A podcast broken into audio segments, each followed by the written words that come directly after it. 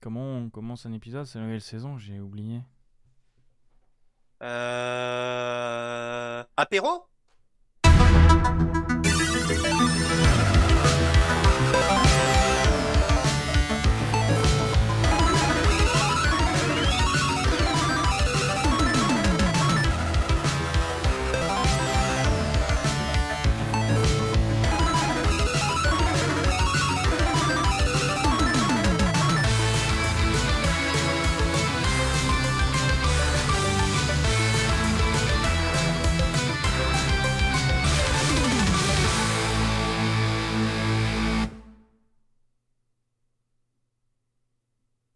Oui. Ce silence, putain de merde Oh merde, bonjour à Le tous silence de mort. Ah, c'était un... Ah, on, on voit tout de suite celui qui dirige le podcast, quoi. C'est incroyable. Bonjour à tous, bienvenue dans cet épisode 12 de Entre deux manettes, premier épisode de cette cinquième saison? Quatrième. Quatrième saison d'Entre deux manettes, Euh, je suis toujours avec euh, Budakin, bonjour Buda. Bijour Et je suis toujours avec notre bouche-trou permanent intérimaire qui, euh, qui veut pas monter dans la hiérarchie, salut Barberousse Euh, salut, c'est nul, c'est la rentrée. Ouais, bah, t'inquiète, moi c'est demain. Et moi je suis Bigaston. Bonjour à tous. Aujourd'hui, je vais laisser l'un de mes comparses faire le sommaire. Qui s'en occupe Ah, bah, pas moi. hein. Et donc, le sommaire de cet épisode 12 de Entre deux manettes. On va commencer par le quoi qu'on a joué, un jeu auquel on a joué euh, plus ou moins beaucoup en ce moment et qui nous a tapé dans les pouces et dont on souhaite vous parler. Suivi du versus où on va, où on a joué tous les trois au même jeu et du coup on va discuter autour de ce jeu. Après ça, le quai qu'ils ont fait les news de cet été. On voilà, on est euh, les- on enregistre en septembre, mais bon, vu qu'on est début septembre, c'est surtout des news d'août. Après ça, le rien du tout, parce qu'on a rien, parce qu'on est des branleurs. on a rien dans le dossier. Ah oui, c'est vrai qu'on n'a pas de dossier. Eh, ce sera un épisode court. Euh, Pour une fois. pour une fois. Euh, euh, ensuite, le quoi qu'on a maté, bah, quoi qu'on a maté en ce moment, tout simplement, et le quoi qu'on s'est culturé, où c'est un petit peu pareil. Bigaston parlait de bouche-trou tout à l'heure, bah pareil, c'est on sait pas où le mettre, et vas-y, on le met là. Et vas-y. Yeah. On va aussi commencer par les annonces de cette saison. Bah, y a rien du tout. Allez, salut tout le monde. Y a pas. Ah, c'est bien, ça va vite. Non, si, si, si, si Cet automne, je récupère une connexion J'ai commencé les recherches d'appart Oh putain, Buda il va pouvoir streamer bientôt. Buda, il va pouvoir streamer et jouer à Sea of Thieves quand il veut Ah putain, let's go Sea of Thieves. Euh, en parlant de Sea of Thieves, il y aura le VS hein, aussi dans cet épisode. Euh, si en nouveauté, en petite nouveauté, c'est euh, la nouvelle catégorie en alternance avec le VS. Ce sera le quoi qu'on a lancé DD. Je sais plus c'est quoi le nom. Ouais, c'était une connerie comme ça, euh, quoi qu'on a jeté comme des... une- un, un truc du genre. Où on parlera de jeux de plateau et de Jeux jeux de plateau, société voilà, jeux de plateau, jeux de société, jeux de rôle, wargame. pour, pour vous montrer qu'on ne fait pas que jouer aux jeux vidéo. Voilà. Ouais, on est Bah d'accord. déjà, on le fait déjà je, je- je vois très bien ce que vous allez rajouter dans la catégorie. Alors, c'est Ouais. son... le pire, c'est que c'est son idée, c'est pas la mienne Euh, lui, ça va être du War. Non, moi j'ai des vrais jeux de société à présenter. Ah non, va, va y avoir du Blood Bowl dedans, tu vas voir. Et, Va y avoir euh, du Blood Warhammer, Bowl. Du Warhammer parce qu'il y a la sortie des ligues de Votan cet automne, mais Nambasque du Turfu de l'espace, qui sont indépendants. Non, on voit bien ce qu'il va y avoir dedans. donc Aidez-nous. C'est c'est bien une, une catégorie juste pour vous, c'est bien. C'est- c'est- Mais tu joues à des jeux de société toi aussi. Ça va pas, j'ai pas joué avec des gens. Merde. Bon, euh... Désolé, je- c'est juste que avant le live, je me suis ta- enfin avant l'enregistrement de ce podcast, euh, voilà, je jouais à Crusader King 3 et j'ai découvert qu'on pouvait avoir la culture basque et l'ancienne religion basque dans sa faction. Et j'ai vu ça, j'ai pété un câble. Eh bien, c'est bien normal. Euh, S'il est content, il est content, il a des bases, qu'il est content. Euh, J'ai vécu avec ça pendant une semaine. Euh, c'était euh, c'était rigolo, hein, mais c'était compliqué. Mais euh, je propose qu'on commence le quoi qu'on a joué, si ça vous va.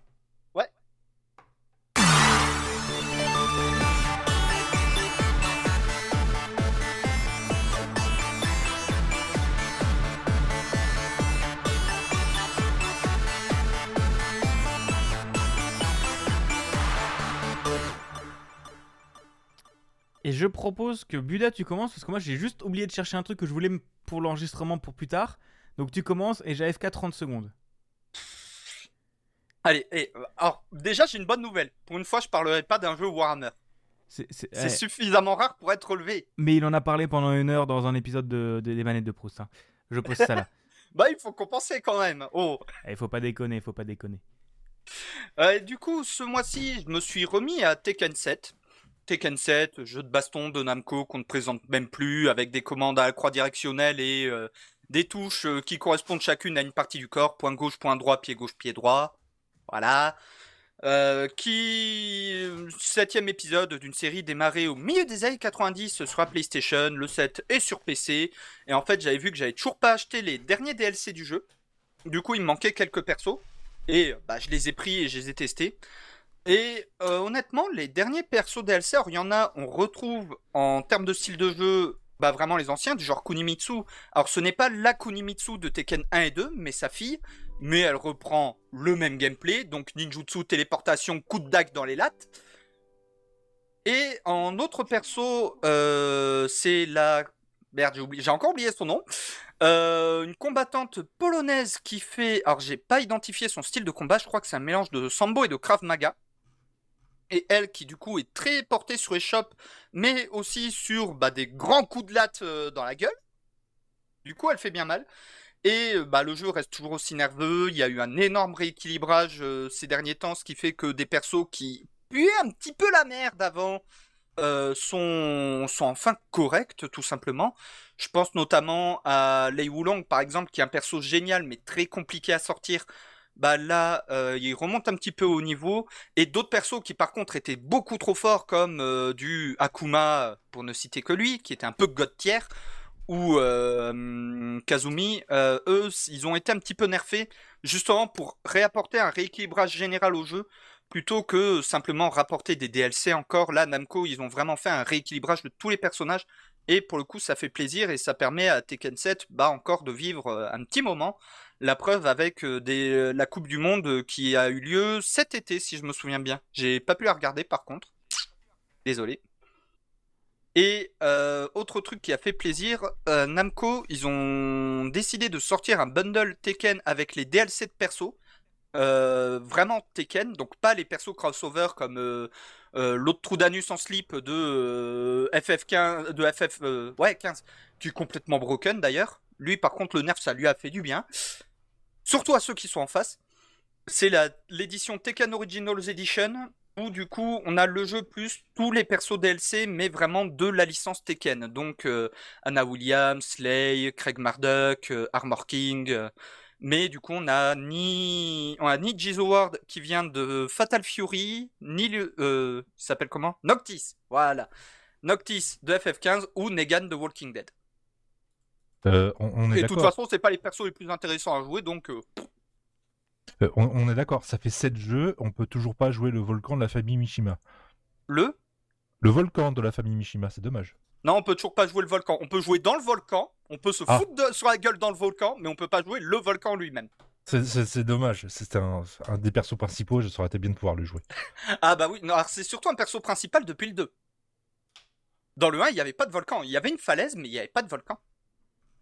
Oui, mais c'était c'était une prémonition. Fallait annoncer le volcan. c'est- Oui, je- il je fallait annoncer le volcan, mais en même temps, le volcan, il avait disparu dans Tekken 3, mais heureusement, on l'a retrouvé dans Tekken 4. En fait, on le voit un épisode sur deux. Voilà, je fais coucou à Bigaston qui, qui, qui, qui- qui comprend pas ce qui se, ce qui se passe. Tac, euh, On, on Euh, c'est- t'expliquera. c'est c'est de la private joke. Moi, je joue à Smash Des Bros. papas qui ont des problèmes avec leurs fistons et euh, ça se règle dans des volcans. Quoi. C'est- Voilà, euh, dans des volcans ou au bord d'une falaise. Ça dépend des, Oui. ça dépend, ça dépend des jours. Globalement, faut que ça tombe et c'est important. Voilà, faut que ça tombe et faut que ça se foute méchamment sur la gueule. Mais dans Tekken 7, il y a aussi des problèmes avec la maman. Parce qu'on a dans Tekken 7, ça reste l'épisode où on apprend que le gène démoniaque ne vient pas des Mishima, mais vient des Hachijo, donc euh, la lignée de la mère de Kazuya. Et qu'en fait, oh, plot twist, elle n'est pas morte en accouchant de Kazuya. En fait, c'est parce que c'était une démon. Non, mais c'était. Ah, stop, c'est bon, c'est bon. On va pas trop dévoiler euh, les, les 27 DLC de Tekken, s'il te plaît. C'est- Non, ça c'est dans l'histoire de base. Euh, les Ah, DLC n'apportent pas du tout d'histoire et ça c'est un truc que j'ai trouvé dommage parce que Tekken garde quand même une certaine narration. Ça reste quand même un des deux jeux de baston avec le plus de narration, l'autre étant Mortal Kombat. Et euh, le fait que les persos DLC, Ils ont un petit peu de narration vite fait dans les trailers et euh, sur le site euh, de Namco, mais derrière, ils n'ont pas de cinématique de début et de cinématique de fin en mode arcade comme tous les autres persos. Et ça, j'ai trouvé ça dommage. Parce que j'aurais aimé avoir l'explication de pourquoi on a la gamine de Kunimitsu qui revient. Pourquoi on a euh, la présidente polonaise qui débarque pour casser des gueules. Certains persos, comme ça, autant on a une explication, pas déjà tous les persos du jeu de base, mais tous les persos DLC, certains on peut l'adviner par les changements de cara design ou le lore général, mais certains persos qui sont des nouveaux venus, comme Leroy Smith, comme on a, comme on a zéro cinématique, bah en fait, on n'a pas d'explication de euh, qu'est-ce qu'ils foutent là. Et ça, par contre, j'ai trouvé ça dommage avec les DLC de Tekken 7. Peut-être qu'on va avoir une explication dans Tekken 8 ou qu'ils vont faire un patch pour la rajouter du lore. C'est à souhaiter, hein. Euh, Mm. enfin, je crois. Je, je sais pas. C'est. Oui, oui, c'est à souhaiter. Ah d'accord. Et, et toi, Barberousse, du coup, à quoi tu as joué? Eh ben j'ai joué à un truc et c'est marrant parce que moi j'ai joué sur, sur Switch. C'est Cult of the Lamb, euh, développé par Massive Monster et édité par Devolver. Je sais pas, je vous en ai peut-être entendu parler parce que tout le monde avait wishlist dans la dernière. euh, C'était pas la Gamescom. Non, c'était à Le l'E3. 3. Voilà, pour le 3. Bah, il est sorti cet été et j'y ai joué et je l'ai fini et je me suis arraché les yeux. euh, la Switch, c'est c'est de la merde pour ces jeux-là.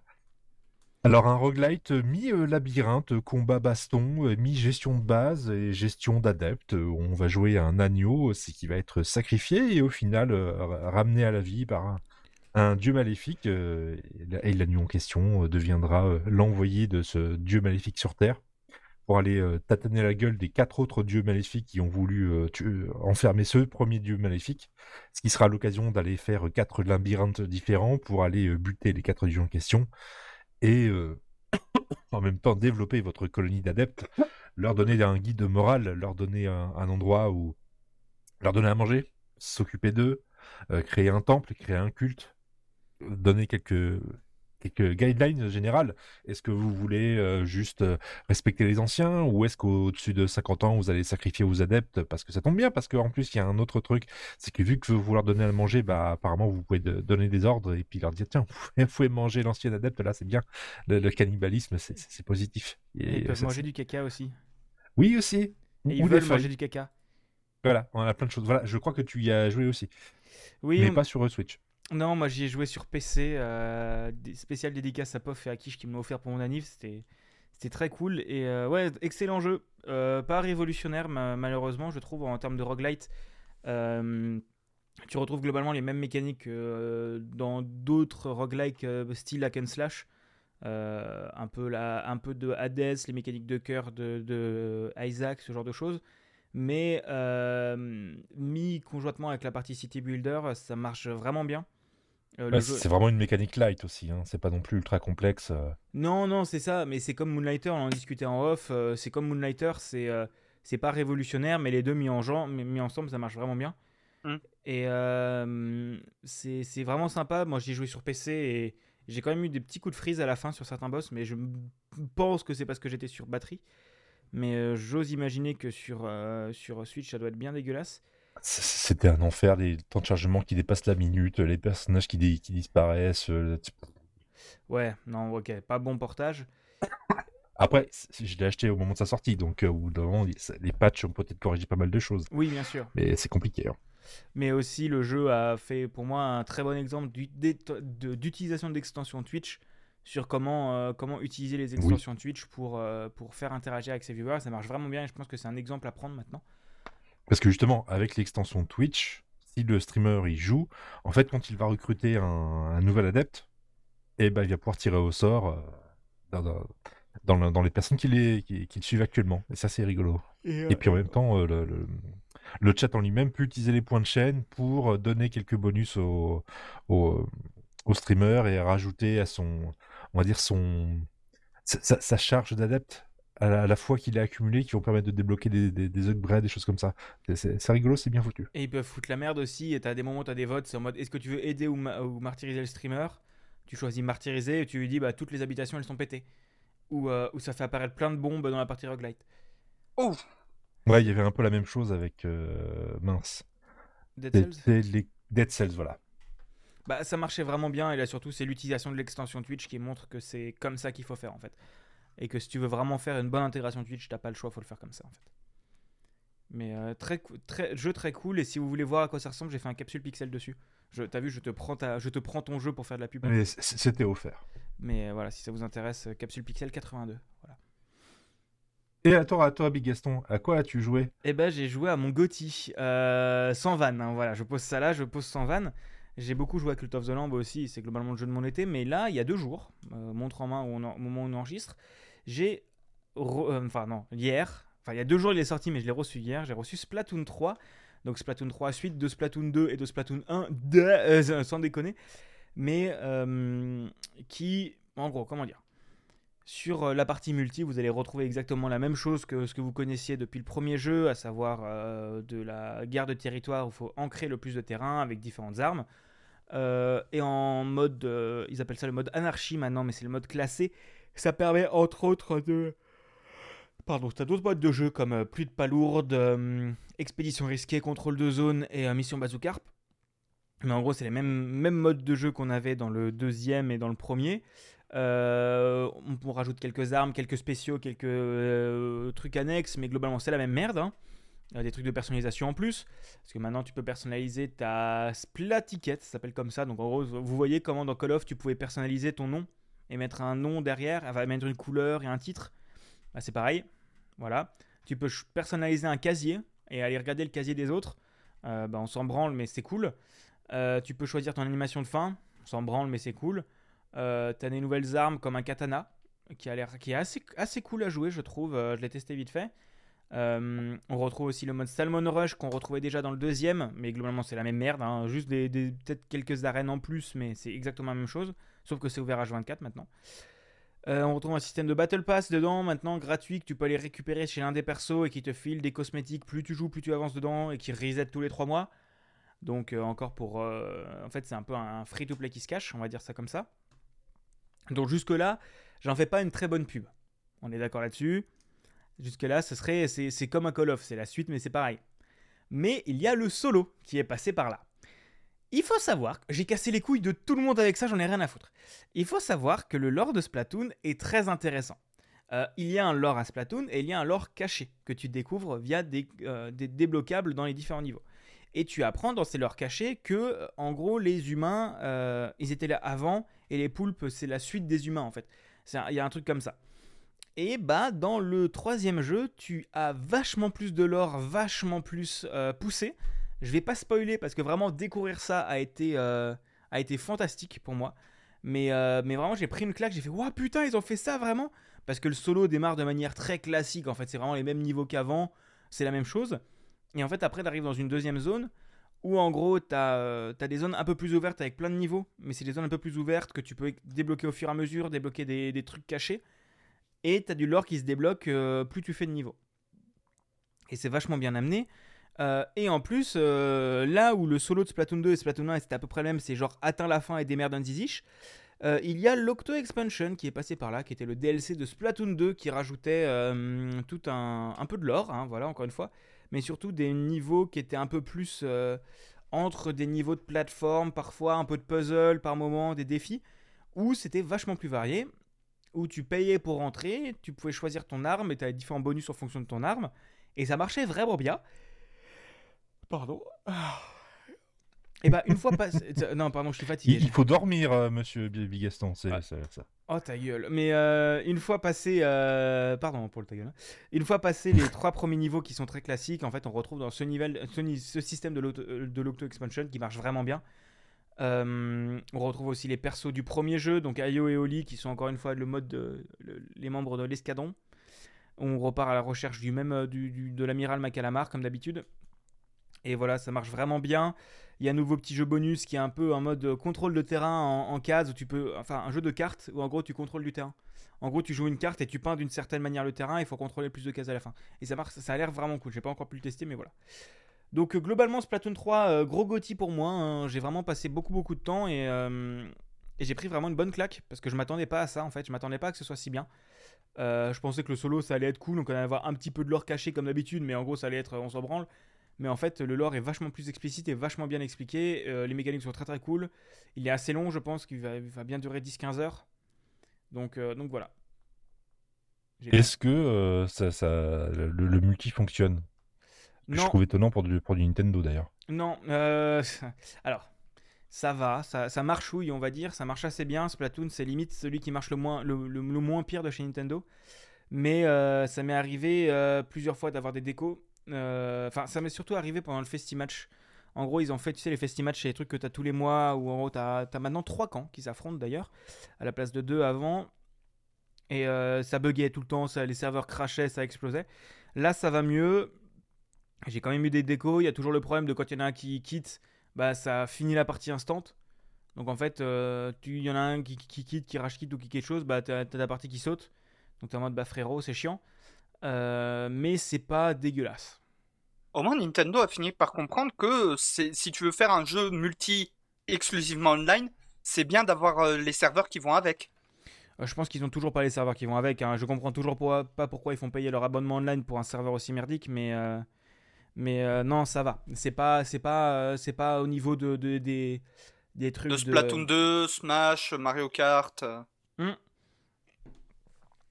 Non, mais Splatoon faut 2 pas leur ça allait. Nintendo, ils sont blanqués en 2005. Donc... euh, Ouais, ouais, mais Splatoon 2, ça allait.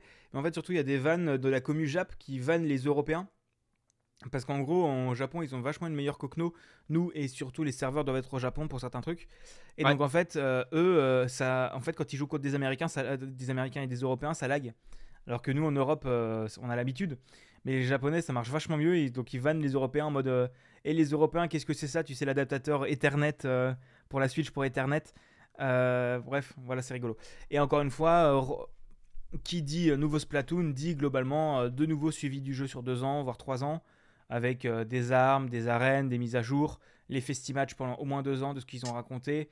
Plus, ils ont déjà annoncé un DLC majeur Ouais. qui sortira, je pense, d'ici un an, un an et demi, et qui, euh, s'il est du niveau de l'Auto Expansion, vaudra son pesant de 20 balles. Voilà. Ok. Positif. Ouais, très Ouais. très très très positif. Vraiment, je, je m'attendais à que ce soit euh, que ce soit bien parce que j'aime bien Splatoon et je me disais bah ça va être bien, ça va être classique, hein. Mais vraiment vraiment bonne claque. Euh, voilà, très très cool, on va dire. Très très très cool. On enchaîne? On enchaîne, on va Ouais. arriver au versus. Euh, faut que je trouve le pad. J'ai trouvé le pad. C'est nul parce que c'est de la merde. C'est bien parce que j'aime bien. Mais c'est de la merde Tu mens, tu mens Mais non, non, non, c'est pas vrai Oh ta gueule. J'adore toujours ce haut ta gueule qui vient du fond du cœur. Ah c'est c'est magnifique. Groland, euh, Groland, le débat. Oui, mais mais Jésus, oh ta gueule. Euh, Ouais, magnifique. mais ce haut ta gueule, tu vois, on pourrait presque croire qu'il a été dit par Barberousse, tellement il est beau. Ah, ça pourrait, ça pourrait être euh, dans le lore de l'émission, c'est Barberousse qui l'a prononcé. Euh, Ah non, moi je dis ta gueule Buda. C'est pas oh ta gueule, c'est ta gueule Buda. Il y a Ah toujours oui. Buda à la fin. Je, je cible mes ta gueule. ah ouais, Très d'accord. important. J'avoue, j'avoue, j'avoue. Dans ce VS, j'ai réussi à vous attirer dans un piège. Alors, tu as attiré Barberousse dans un piège que, même lui il a fait, je dirais pas seul, et il m'a grave dans le piège plutôt. Oui, c'est ça, c'est ça. Je vous ai beaucoup cassé les couilles, euh, vous et euh, très chers auditeurs. Vous également, j'ai cassé les couilles avec Sea of Thieves, hein, qui est un jeu euh, formidable. Euh, là n'est pas la question, hein, on ne peut pas dire que c'est un mauvais jeu. hein. Je vous regarde dans les yeux et je vous dis, ce n'est pas un mauvais jeu, bordel de merde. Et, euh, et Barberousse, avec le Game Pass, a fait, et vas-y, on va tester un coup. Enfin, t'avais déjà joué, je crois, mais... euh, Ah. J'avais euh, chopé le Game Pass pendant le premier confinement et j'avais euh, pas mal joué à l'époque. Ouais, donc je lui ai fait revenir parce que j'ai réussi à les hyper euh, avec le lore, les aventures et tout ça. Et euh, Buda avait sorti, je cite, non mais moi je peux pas y jouer, le Game Pass il tourne pas sur, euh, il tourne pas sur Linux. Et donc Et ma Barberousse, Xbox est... Non, et j'ai précisé, et ma Xbox est dans un carton. oui. Et il y a Barberousse qui a fait clic droit ajouter au panier et donc il y a Buda qui a reçu un jeu sur Steam. Donc, donc euh, voilà, donc j'ai réussi à vous agripper dans Sea of Thieves. Du coup, qu'est-ce que vous en pensez? Bah, tu vois, Sea of Thieves, j'ai été agréablement surpris au final. Parce que les jeux un peu sandbox comme ça, ça a tendance à vite me casser les couilles. Autant quand c'est dans du jeu de stratégie type euh, Crusader King ou d'autres euh, jeux de stratégie du même genre, ça va. Mais quand c'est euh, du euh, sandbox à la première personne, j'ai vite tendance à m'emmerder. Et Sea of Thieves, euh, justement, ils ont au vu des retours que j'ai eus quand le jeu était sorti, donc c'était il y a quand même quelques années, clairement ça me faisait pas envie. Là où aujourd'hui, comme ils ont rajouté énormément de lore, énormément de contenu, énormément de quêtes, énormément d'événements aléatoires, bah en fait, t'as pas le temps de t'emmerder. Je suis assez d'accord. Et ça, bah finalement, j'ai été plutôt convaincu, mais pour moi, c'est clairement un jeu euh, auquel jouer à plusieurs et vraiment sur des sessions un minimum longues. Genre une session d'une heure, c'est trop court limite. Ouais, c'est ce que globalement on a on n'a pas eu le temps de jouer trop euh, trop trop souvent parce que du coup toi t'es pas chez toi donc on n'a pas pu faire des grosses sessions. Mais euh, mais je pense que oui, Sea of Thieves c'est plutôt tu pars pour une session si tu veux faire une bonne session de Sea of Thieves, tu pars pour 4 heures quoi. Ouais. 3 4 heures. Tu te fais une bonne grosse aventure entre potes, euh, et tu, tu- tu- tu- tu- tu te crées des histoires. Et le jeu est suffisamment bien foutu pour avoir toujours quelque chose à faire. Ouais. Que ce soit sur le bateau ou dans l'aventure en elle-même, il y en a un qui va papillonner un peu partout pour aller récupérer un objectif, euh, récupérer de la bouffe, du- des boulets de canon, etc. Il y a de l'autre qui va pouvoir un peu planifier le truc. Il y a l'autre qui va pouvoir se bastonner. euh, Et t'en as un, ça va être le Roronoa Zoro de l'équipe qui va se paumer. Ouais, mais comme on est en équipe, ça va. Mais, euh, mais c'est vrai qu'on a testé un peu différents trucs. On n'a pas encore fait trop de choses. On Ouais. a fait une ou deux. T'as pas encore fait les fables, Buda. On n'a pas encore réussi Non. à t'attirer dans les fables. On a fait des fables avec Barberousse. Bah on n'a pas eu le temps en fait. Oui. Parce que moi j'étais chaud pour faire des fables, mais on n'avait pas le temps. Mais si, tu voulais du pognon, toi d'abord. Oui, d'abord du pognon, puis les fables. Voilà, Mais du coup on n'avait pas le temps, parce qu'il fallait d'abord le pognon. voilà. Mais. Euh... Pognon qui globalement sert pas à grand chose en jeu, hein, à part avoir de- du cosmétique. hein, ça, ça- Bah oui, mais moi je voulais du cosmétique, je voulais customiser mon perso. Il n'y a pas de pirate basque? Ça va? C'est- pas besoin. Il n'y a pas de pirate, de pirate basque. Et Je- alors? Je suis sûr qu'il arrivera à nous faire un drapeau basque. Sur son bateau, s'il en achète un, ça va être un nom, genre, je sais pas, la Basquille indépendante ou une connerie dans le genre. C'est. euh, ba- Vous êtes fait couler par la Basquille indépendante. Qu'est-ce que c'est que cette merde, encore une fois? Mais c'est vrai qu'avec Barberousse, on a joué un peu plus. euh, on a fait une ou deux sessions un peu plus euh, chill. Ouais. Et euh, on a quand même eu des moments sympas, genre un galion qui nous fonce dessus et un mec qui saute dans le bateau qui fait bonjour, c'est qui le capitaine? Et on discute avec eux, ils nous offrent de l'ananas et après ils se barrent tranquille. En, en montant une alliance, oui. Ouais, c'était quand même mémorable ce moment. Et puis euh, on s'approche d'une île et puis non, c'est bon, tu peux poser, tu peux euh, laisser tomber l'ancre. Ah bon, c'était un petit peu trop tard, mais euh, c'est un peu l'idée quoi. Non, si- sinon comme histoire à la con aussi, parce que j'avais fait une session avec un vieux pote à moi, Funstonolf, à qui je fais coucou. Euh, C'était le lendemain de ma première session sur le jeu avec Bigaston. Bigaston m'a fait la viande, tu peux la faire cuire, mais c'est Ah. bon, tu vas pas la cramer. Ah bon? Enfin oui, tu peux la faire cramer, mais c'est en PVP. Donc dans ma tête, ça veut dire si je suis en mode norm... si je fais du truc normal, pas d'attaque de bateau, je suis en PVE. Logique. Il explique mal. C'est pas de sa faute, donc il je fais ma partie avec Funstonolf, on explore une île, on cherche des trésors, voilà, et là, euh, et j'avais ramené euh, de la viande sur le bateau avec quelques premiers trésors, et j'avais mis à cuire une côte de porc. On retourne chercher d'autres trésors, on se fout sur la gueule avec, des cap- avec euh, les capitaines zombies mes couilles, là, et là, on voit euh, votre bateau prend des dégâts. On regarde le truc en mode... euh, on se regarde en jeu, on est en mode... Merde, on se fait attaquer. On va vers le bateau, on le voit en feu. Et là, merde, le bateau On a réussi à le sauver in extremis. Et là, je monte à l'intérieur du bateau et je vois la côte de porc brûlée. Et je fais Ah, on a un mec, on a un accident de côte de porc. Déjà, il est en mode Qu'est-ce que t'as branlé? Donc, je lui explique le fait que Bigaston m'avait dit euh, Voilà, c'est que en PVP mes couilles. Et là, il me fait Ouais, en fait, ton pote t'a. ton- euh, Ouais, bon, en fait, Bigaston, il t'a super mal expliqué. Non, alors, non. Ça crame tout le temps. Non, j'ai pas mal expliqué, t'as mal compris. J'ai dit, tu peux faire Tu brûler les trucs et c'est une strat en en PVP. PVP. Oui, Ouais, c'est une strat en. PVP. Non, tu m'as dit on peut le faire cramer en PVP. Oui, on peut le faire cramer en PVP comme strat.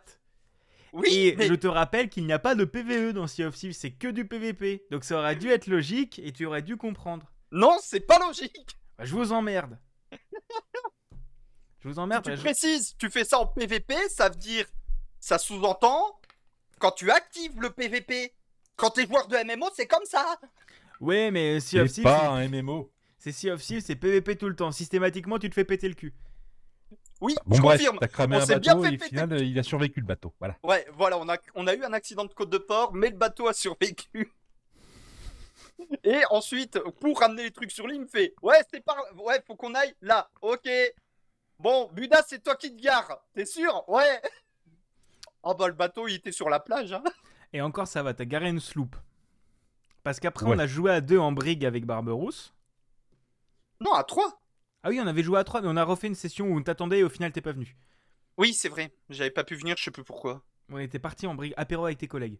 Et Oui, c'est vrai.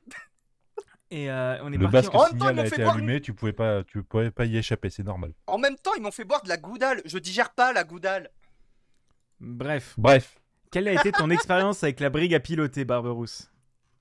Ah, mais je connaissais déjà un petit peu. Sauf que tu, tu- tu as, tu as l'habitude de- du, du joueur qui a 300-400 heures dessus.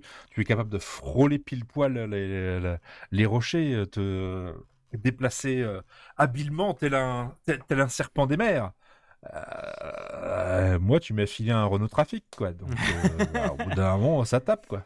Et encore, t'as pas eu le Renault poids lourd. euh, parce que le Renault poids lourd, le Galion, c'est encore pire. Oui. Mais j'ai bien aimé le, le, le, le- Kraken qu'on a essayé de se faire. Avec... Non, c'était pas le Kraken, c'était un truc fantôme, je sais pas quoi, oui. Ah oui, on s'est fait la flotte fantôme aussi repris à 56 fois. Mais oui, on était en brigue à ce moment-là. On était à deux en brigue à faire une flotte a- fantôme. Tétra vaporisé la gueule, mais quand on était nul, euh, passer le temps à réparer, on s'est barré. C'est... Ouais, on a cancel assez rapidement. Mais C'était un bon moment, mais on a cancel Oui, assez c'était rigolo. Mais, euh, mais on, on retombera dedans, on en refera. Oui. Parce que euh, le jeudi, nouvelle aventure, hein, de toute façon. De toute façon, toi, t'en referas. Oui, moi, moment, si tu trouves pas des potes, tu vas venir vers nous et on en fera à ce moment-là. Mais euh, oui, on on en refera. ouais, Et globalement, c'est plutôt un bon jeu. Surtout si Ah vous non, avez mais le Game Pass. Oui, oui, non, si vous avez le Game Pass, ouais, c'est un bon jeu. Et par contre, c'est, comme on disait un peu plus tôt, c'est vraiment un jeu au- auquel il faut jouer avec ses potes. Parce que j'ai, joué un petit peu en solo aussi. À un moment où j'avais personne euh, qui était dispo, après une session que j'avais faite, j'étais en mode, tiens, je vais voir un peu en solo. Et c'est plus du tout la même ambiance, en fait. C'est vraiment le genre de jeu auquel faut jouer euh, avec des potes, euh, faire des quêtes, se taper des barres, faire de la merde. Oui, c'est ça. C'est globalement. euh, Enfin, pour moi, je vois pas l'intérêt de jouer avec des inconnus à ça. Parce que déjà, quand tu joues tout seul, tu te fais chier, mais tu as aussi la possibilité de faire des équipages euh, random avec des gens. Et Ouais. je trouve que tu perds 50% de l'intérêt parce que vraiment, l'intérêt, c'est de rigoler avec tes potes, en fait. Bah oui. C'est vraiment. Et surtout que le jeu pardonne très facilement la moindre les erreurs, les choses comme ça, ça, ça va, franchement. On peut faire de la Donc on merde peut faire de la voilà, on peut faire de la merde du genre euh, faire une réaction en chaîne euh, de bombes euh, sur euh, une île euh, en voulant repousser des vagues de squelettes. Ah oui, c'est vrai, c'était formidable ça aussi. Notre bateau, il avait un peu morflé. C'était un peu- c'était rigolo. Oui, c'est vrai que le bateau a un peu morflé, mais euh, ouais non, quête euh, de trésor euh, où on avait pété un câble, on s'était tapé je sais pas combien de vagues de squelettes. Et que Buda, ça sert à rien de leur tirer dessus. Pourquoi? Bah, ils ont des algues. Ah oui. Ah, il y en a avec un tendon Non, Buda Boum Boum, boum, boum, boum, boum, boum, boum Bah on, était en train de faire. Il un... y a plus de squelette On était en train de faire un fort, une, euh, un fort, ouais, un fort euh, un fort squelette et donc euh, bah, dans un fort t'as plein de barils. Et on était dans le plus petit fort le plus le plus le plus rassemblé en fait. Et bah il a fait péter au milieu donc vraiment tous les barils ont pété quoi. Donc au moins il y avait plus de squelettes. Ouais mais on avait plus de barils pour le boss. Ouais, mais toi t'avais survécu en plus, espèce de connard. Mais J'avais encore 3 HP je crois, c'est tout, mais euh, Ouais, mais t'as survécu c'est pas faux. Mais ouais, ouais, Sea of Thieves, c'était vraiment, c'est vraiment euh, un, un très très bon jeu. Et là, ils ont ajouté des renards. On peut avoir des renards comme familiers. Je sens dans devant votre silence que vous Espèce êtes de dubit- victime. Tu, tu, tu- claques trop de pognon là-dedans. C'est non, faut pas. Je, je sens que vous me jugez à foutre 6 balles de- pour avoir un, un renard. Oui, on te juge. Pff, Tu sais, je suis ancien joueur de MOBA, donc... Euh... Oui. Mais non, mais Les skins à 20 balles sur LoL, je m'en souviens encore. Hein. J'ai jamais acheté de skin de bateau, j'ai juste acheté des Battle Pass et un familier. J'ai acheté, je crois, des épées aussi. Ah, ça va, j'ai vous du foot. Oui, euh, c'est le début, ça. Non, j'achèterai pas de bateau. Parce que le seul bateau que j'ai envie d'acheter, c'est le Black Pearl, mais c'est genre 25 balles. Et je suis, ah frérot, 25 balles quoi. Mm. Alors que je Bref. des bateaux bien plus dégueulasses. Bilan. Y a pas de bateau cyberpunk, ça m'intéresse pas.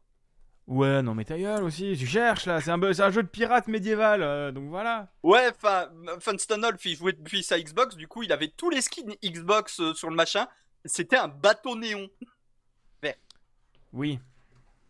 Au moins, on le voyait de loin, le bateau, quand on s'était perdu. Le, le bilan du jeu, alors, pour vous? Ah, très sympa. Très sympa, mais vraiment, faut jouer à plusieurs. Bigaston, je, je- j'ose te poser la question. Bah, moi, c'est un, un, un de mes jeux préférés. Un des, enfin, comme vous avez dit, euh, c'est générateur d'histoire en fait. Euh, tu génères des histoires, c'est un de mes jeux préférés. En plus, Rare a vraiment le suivi maintenant et avec euh, savent le suivre et gérer la communauté maintenant, on va dire. Et, ça marche vraiment bien. Et, et je suis toujours ultra intéressé de voir quelles améliorations ils vont faire. Bah, déjà, on avait discuté que la saison 7 c'était globalement du, de, la qualité de la qualité de vie. Et je suis très curieux de voir qu'est-ce que ça va être la saison 8. Est-ce que ça va être beaucoup plus de contenu utile? Enfin, pas de qualité de vie, mais vraiment du nouveau contenu avec des nouvelles mécaniques ou, ou pas Voilà. Et toi, Barberousse Ah, mais euh, c'est- c'est un jeu à jouer avec, euh, avec les bonnes personnes, on va dire. Oui. Ouais. Mais Oui. là, tu passes vraiment de très bons moments. Donc, ouais, c'est positif. D'ailleurs, en parlant du de- même genre de jeu, il va falloir qu'on se fasse à un moment le, le jeu des nains qui creusent. Oh, Ouais. putain, avec, avec l'Octoberfest là. Voilà. Ouais. Oh putain de merde. Point commun entre les deux jeux, on peut se bourrer la gueule. Je pense que voilà, c'est fait. Oui, Et c'est aussi un générateur d'histoire. Exact. Et ils sont aussi tous les deux sur le Game Pass. Ouais. Par contre, Deep Rock Galactic, en solo, il peut se faire. Mais je pense que c'est quand même moins intéressant. C'est moins intéressant. Alors, j'ai pas encore testé en coop. Je connais des gens qui jouent beaucoup en coop et qui m'ont fait de très bons retours dessus. Mais en... pour avoir fait quelques missions en solo, en solo, ça se fait. Hmm. C'est un peu plus chiant. Parce que bah, tu te tapes pas les barres avec les gens. Mais en fait, quand tu es en solo, t'as un petit drone qui t'accompagne et qui peut remplir un petit peu tous les rôles. C'est à toi de lui dire quoi faire. Ok, ouais, c'est pensé pour, mais c'est quand même moins sympa quoi. Voilà, c'est pensé pour, mais au moins ils ont pris en compte le fait qu'ils pouvaient des fois avoir des joueurs solo euh, dans leur, dans leur commu. Ça, Oui. je trouve que c'est une bonne chose. Oui. Puis c'est quand même un jeu où tu te tapes de bonnes barres aussi. hein. Oui, mais ça c'est sûr. Ça, ça, ça, ça, ça m'étonne pas. J'y ai pas encore joué, mais je dois le faire. et Il y a, il y a un POF qui veut y jouer avec moi, donc on va y jouer avec POF. Allez, moi, je, je me mets à vous, je me, je me rajoute. Et bah c'est parti, on, on fera du, on fera du, du Deep Rock Galactics. Je creuse On fera du creuse creuse nanin bourré bourré. Non, mais ça, creuser, vous- tu peux demander à Bigaston, je sais très bien faire. À l'aide. Voilà. Euh, Bon. Rubrique suivante. Les actus, à tout de suite.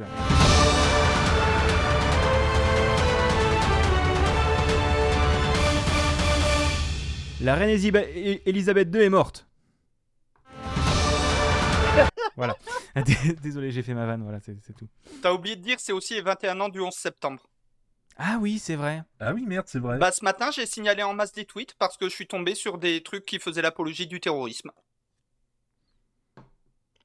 On n'a pas le même Twitter. Hein. Ouais, on n'a pas le même tuteur. Mais, Bah, euh, en fait, j'ai juste lu le hashtag 11 septembre. Les quatre premiers tweets, c'était quatre trucs euh, apologie Faut du pas lire les terrorisme. hashtags, voilà, c'est tout. Faut pas aller dedans. Lisez pas les hashtags, ça sert à rien. Ah, ça Ah oui, non, dans mon feed, il n'y avait pas, hein. Faut pas déconner non plus. Bon, passons du coup aux news. Et je commence. Alors, promis, je vais faire très vite. C'est pour ça que tu mets un, un méga blanc devant, en fait. Hein, on est Va- d'accord. Vas-y, Oui. vas-y.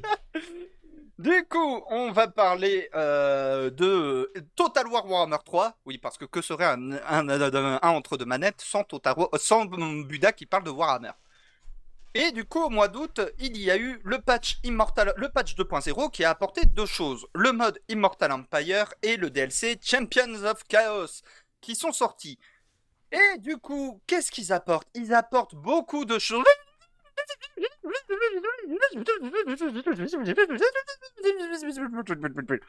Et c'est comme ça que du coup j'ai perdu toute vie sociale. Merci beaucoup. Qui a mis la thé Comment tu avances rapide, bande de cons? Ça, c'est une vanne qui aurait dû être très drôle en, en- en IRL. euh, en, en ligne, ça marche bien aussi. Et du coup, euh, si jamais vous voulez une version un peu plus écrite de tout ce que je viens d'expliquer en à peu près, putain, une heure et demie quand même, ça fait vite. hein, euh, j'ai fait un article sur mon site budakin.fr où je résume un petit peu tout ça. Ça fait juste trois pages et demie. Sans les images. C'est écrit gros, j'espère. Hein, euh, Ah non, Ah, merde. taille 10. Vous comprenez euh, pourquoi euh, on a dit Mais Buda, fais un article sur ton site et parle-nous-en rapidement.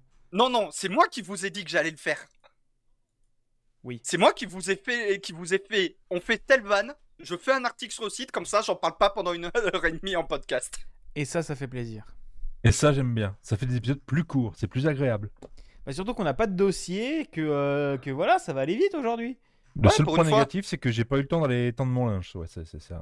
Ça Et il un pas eu le temps de me taper dessus avec un, mort- avec un marteau qui fait pouic. Ah oui, le marteau Voilà. qui fait pouic. Soon, le marteau qui fait pouic. Soon. Et donc, euh, du coup, bah, je vous laisse euh, passer euh, sur vos news. Bah moi je vais aller vite. Euh, vous vous souvenez, on avait parlé de Stray et des modes de des modes. Yo des modes de Stray, des modes de Stray, donc les modes où tu personnalisais le chat. Et bah la SPA a fait une campagne qui s'appelle Adopte un mob, un adopte un mode pardon, où en gros ils ont modé 5 de leurs chats euh, disponibles à l'adoption euh, dans Stray. Euh, voilà, je voulais juste en parler comme ça parce que j'ai trouvé ça très mignon et très bien fait. Voilà. Parce qu'évidemment, le premier truc que tu fais pour quand tu as un jeu sur un chat, c'est que tu crées un mode pour avoir ton chat dans le jeu. Ouais, ça, ça fait, ça, ça fait plaisir. C'est une, bonne idée, je trouve. Non, c'est en vrai une très bonne campagne et la SPA font vraiment des très bonnes idées sur plein de choses. Donc, euh, la SPA sont vraiment bons, je trouve. Al- Alors, je note que je suis quand même le seul à avoir encore respecté le truc qu'on s'était mis d'accord qu'on ferait. C'est une news flash chacun, une big news chacun, et c'est tout dans le quai qu'ils ont fait. Oui, mais il y a trop de merde. Mais je te file une news si tu veux. Vas-y, je te donne. Je te donne la news de Twitch. Ah merde, j'aurais bien pris celle de Godot. Bon, tant pis.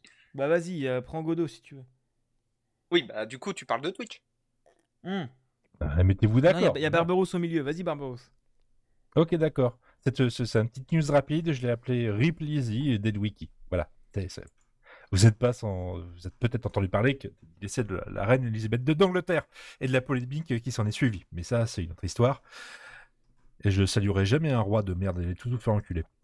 Euh, mais l'uti- l'utilisateur Depths of Wiki nous a offert un thread intéressant sur Twitter sur le séisme que ce décès a enregistré sur Wikipédia. Et oui, quelques minutes après la confirmation de sa mort, une masse conséquente de contributeurs s'est ruée sur la page Wikipédia de l'ex-reine ou de la future cadavre. Enfin, vous voyez ce que vous voulez. hein. voilà, c'est.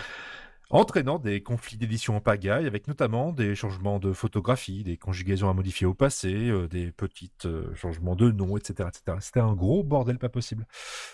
Et en gros, sur Wikipédia, dans ces moments-là, il y a quelque chose qui se crée euh, à peu près organiquement, c'est ce qu'on appelle une task force. En gros, une task force, ce sont un regroupement de, de contributeurs qui sont, vont se focaliser sur un sujet en particulier et qui vont s'arranger pour que le sujet, entre guillemets, reste propre et bien suivi, et pas juste soit un gros bordel monstrueux. Parce que c'est- un peu bourrin. Parce que globalement, c'était réellement un bordel sans nom. Il fallait Oui, non oui. seulement en plus mo- modifier la page d'Elisabeth, mais aussi la page du, euh, du- de, de- de Charles. C'est le mec avec les grandes oreilles. Là. Oui, le roi roi prince maintenant. Charles. Voilà. Puis encore toutes les autres pages de la famille royale. C'est immonde. De toute façon, amis chômeurs, ne perdez pas espoir. Cet homme a eu un emploi, a eu son premier emploi à 73 ans. Oui, de toute façon, c'est pas lui qui va aller euh, euh, soulever sa serviette. euh, voilà. C'est un roi, il branle rien. hein. C'est bien connu. Oui, oui, le Royaume-Uni, la royauté, c'est plus un pouvoir, c'est plus un rôle symbolique, mais bon, c'est Je, je ferai un que petit clin d'œil à hein. Christopher Eccleston, le premier docteur de la saison du Doctor Who 2017, qui a littéralement chié sur la reine d'Angleterre avec un Oui. magnifique. Ah, c'était formidable. Mais il faut dire, il est irlandais, ça aide. hein. Il, y a, il y a des petits quelque chose.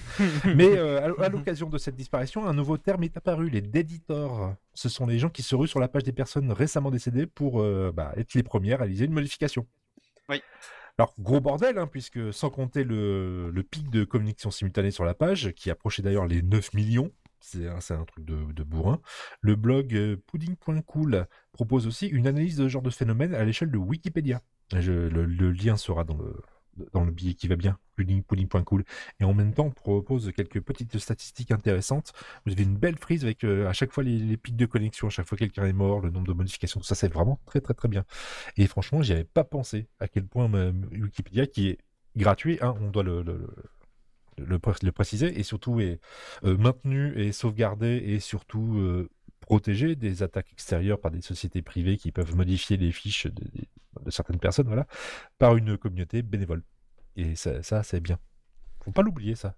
Bah, faut bien pas- Wikipédia. Oui, Wikipédia c'est très bien et c'est vraiment très bien sourcé maintenant et c'est vraiment une très bonne source, on va dire. Et pour euh, l'anecdote aussi, Wikipé- la fondation qui gère Wikipédia, c'est aussi la même qui gère euh, pas mal d'autres trucs comme euh, Wikileaks, mais c'est également eux qui gèrent le moteur de wiki MediaWiki, qui est le moteur à la base de Wikipédia. Mais je, je crois pas que ce soit la même qui gère Wikileaks. hein. Je suis quasiment sûr que c'est. Ah, Wikileaks n'est pas affilié à Wikipédia ou à la Wikimedia Foundation. C'est pas les mêmes. Ah, j'avais un doute, mais par contre, beaucoup d'autres wikis comme Wiktionnaire et compagnie, c'est eux. Oui. Bah, c'est eux les, les inventeurs du terme wiki aussi. hein, donc, euh. Wiki qui est passé dans. Wikileaks, le- j'avais un doute. Je sais qu'à la base, c'était Assange qui avait lancé ça, mais je savais plus si ça avait été repris ou pas. Non, non, non, non, c'est Assange. C'est toujours Assange. C'est toujours une asso, une asso externe, on va dire. Ah, Ok. C'est qui en bleu? C'est moi. Ah bah vas-y, tiens. Mais, euh, mais ajoute dans le conducteur là ton pudding.cool euh, parce que sinon j'ai oublié de le mettre. Euh, ok, d'accord. Et euh, moi, je vais vous parler de Twitch, donc euh, notre formidable plateforme sur laquelle on stream.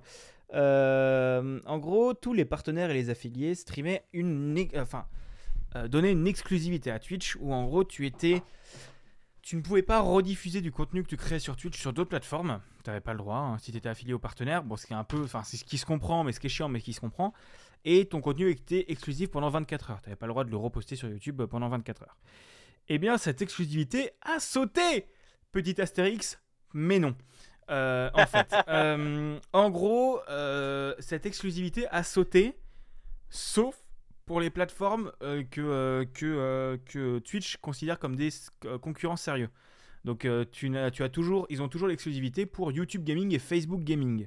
Enfin, ce qui me fait marrer, c'est qu'il y a des rumeurs comme quoi euh, Facebook va fermer Facebook Gaming. À partir de là, Oui, ça va oui, il faut dans cliquer sur j'aime mais- pour que ça fasse pas, pour que tout le monde le sache. Oui, ça fait 40 ans que ça tourne, ça.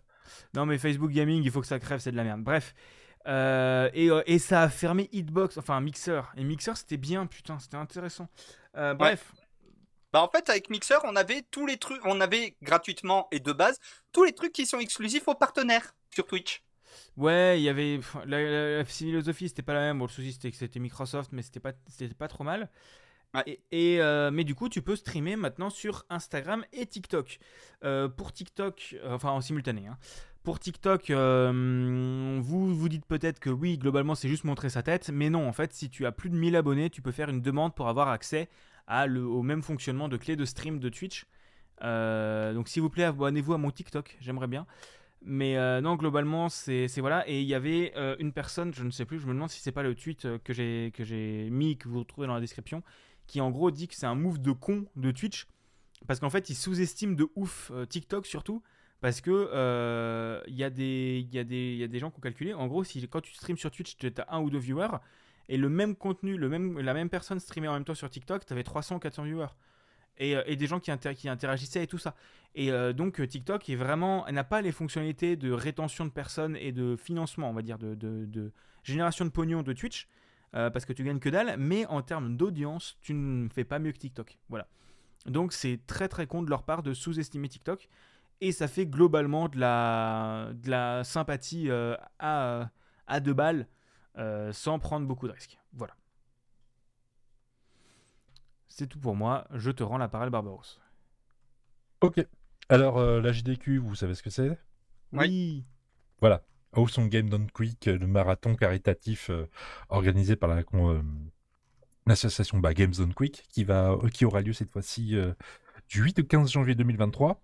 Euh, et si, je sais pas si vous vous souvenez, mais euh, encore les dernières, la, la JDQ, les JDQ, tout ça à cause du Covid, tout était passé en, en remote, à distance. Online. Voilà, tout Ouais. en online. Et bah cette année, ils devaient revenir directement en présentiel avec plein de monde, avec le, avec le fameux canapé, tout le monde devant. Je crois qu'ils avaient fait ça justement pour la, la, la, la SGDQ, le Summer Game Done Quick. Ils avaient fait ça pour la SGDQ, mais pour la GDQ, ils ont décidé euh, de non.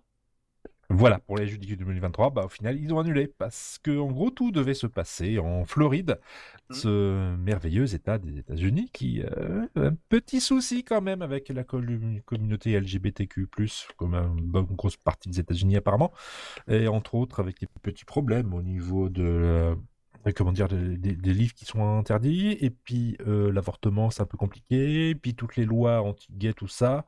Euh, en gros, euh, la, la communauté de la, la JDQ ont indiqué que le- la Floride n'était pas vraiment un endroit safe pour leur communauté, donc ils se sont dit merde, on se casse et on fait tout en ligne. Ouais. Donc bah, voilà, du 8 au 15 janvier, ce sera purement en ligne.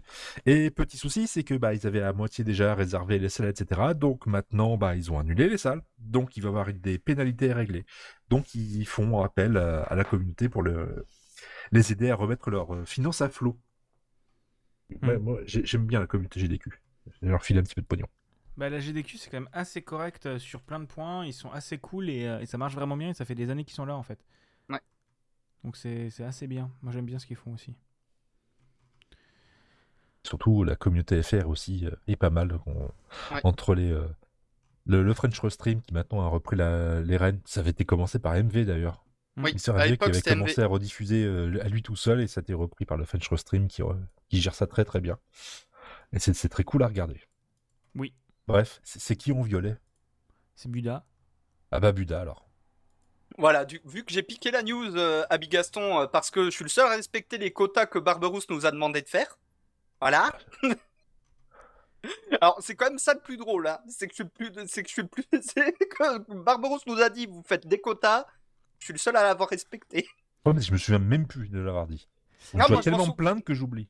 Moi je m'en souviens. Mais Euh, surtout, je- surtout, tu disais Ah, je sais pas quoi mettre dans mes news. Aussi, Buda. Oui aussi, Voilà. aussi, Bref, sauf que je gardais même le format que Barberousse nous avait demandé de mettre. Oui. Du coup, euh, pour euh, ceux qui parmi vous s'intéressent un petit peu au développement de jeux vidéo, vous vous doutez qu'il existe d'autres moteurs que euh, les grands classiques Unity et Unreal Engine. On peut penser à Game Maker, mais aujourd'hui, on va parler surtout de Godot.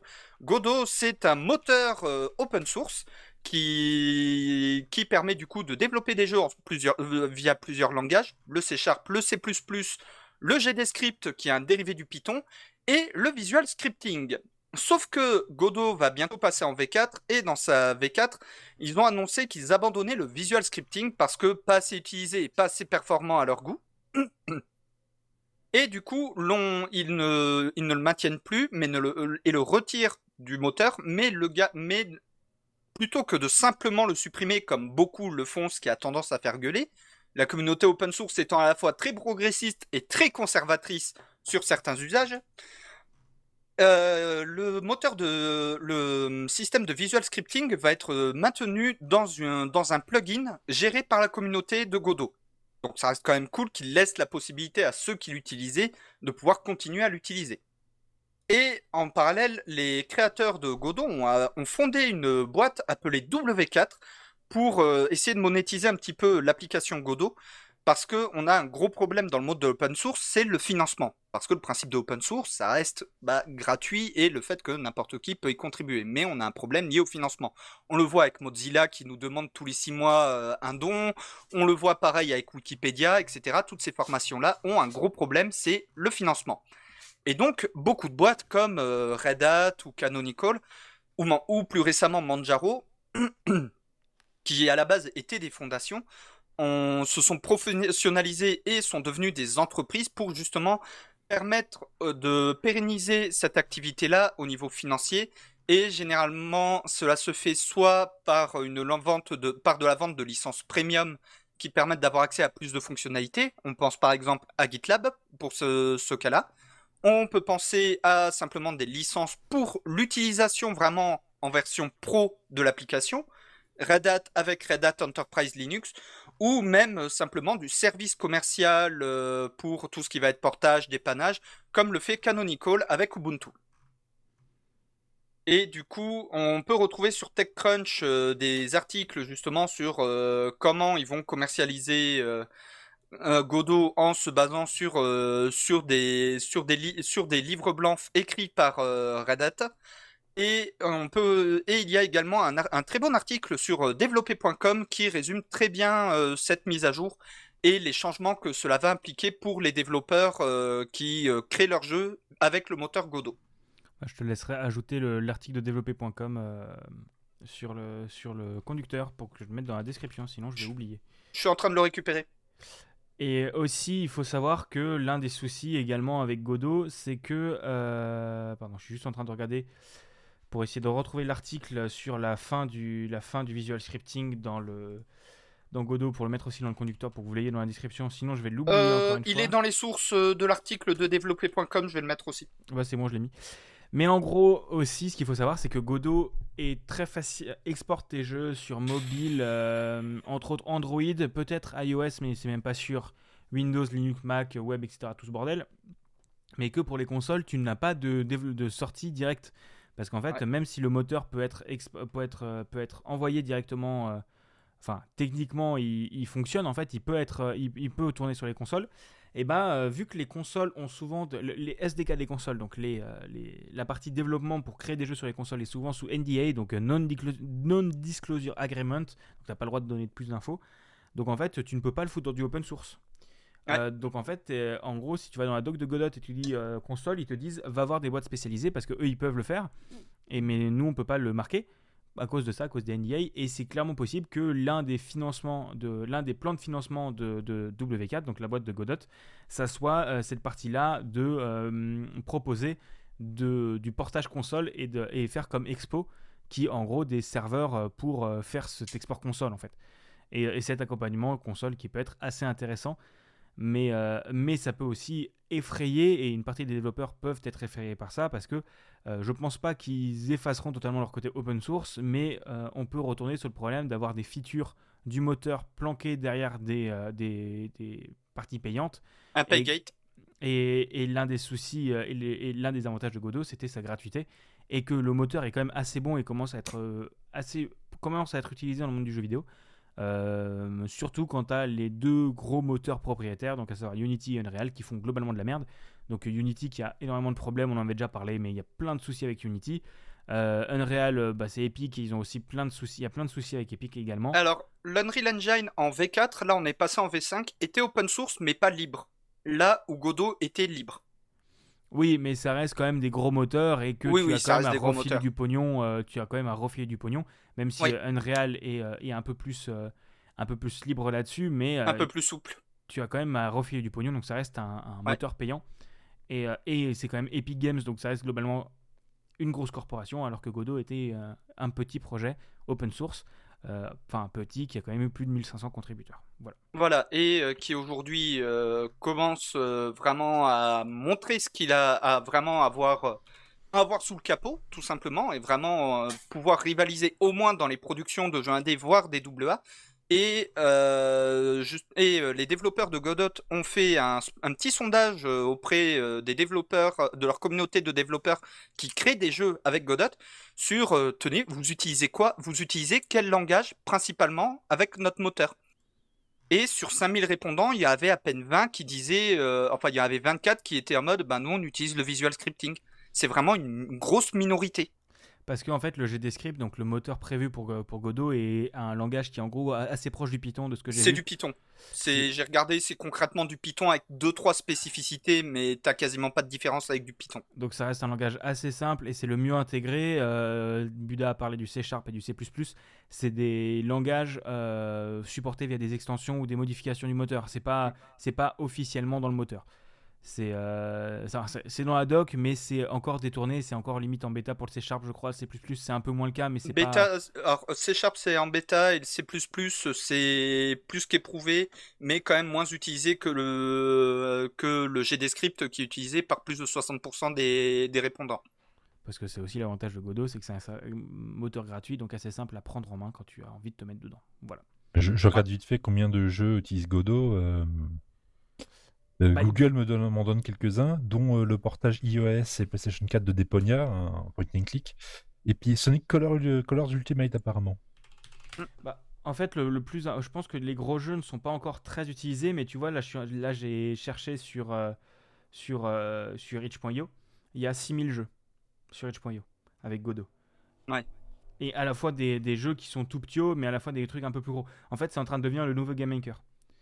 C'est, c'est un, c'est Game Maker était un gros moteur très utilisé pour la 2D. Mm. Euh, mais Godot, et j'ai l'impression qu'il est pour les, pour les gratos, c'est en train un peu de surplanter Game Maker parce que Game Maker est passé sur un- un- une formule à abonnement à la con pour Ouais, ouais, parce qu'avant ils étaient sur une formule payante, mais tu payais une seule fois et puis basta. Et c'était un truc très accessible, du genre pour euh, quelque chose comme 100 20 balles. Ouais, c'était 100 balles, mais sur Humble, via, pour 20 balles, j'ai eu accès à tout, tout Game Maker V1 plus toutes les extensions. Et quand ils sont passés en V2, là ils sont passés sur le modèle par abonnement et ça a fait gueuler beaucoup de monde. Je pense par exemple aux devs de Cookserve Delicious. Oui, ou, oui. euh, ou, à, ou aux devs de euh, Rivals of Aether.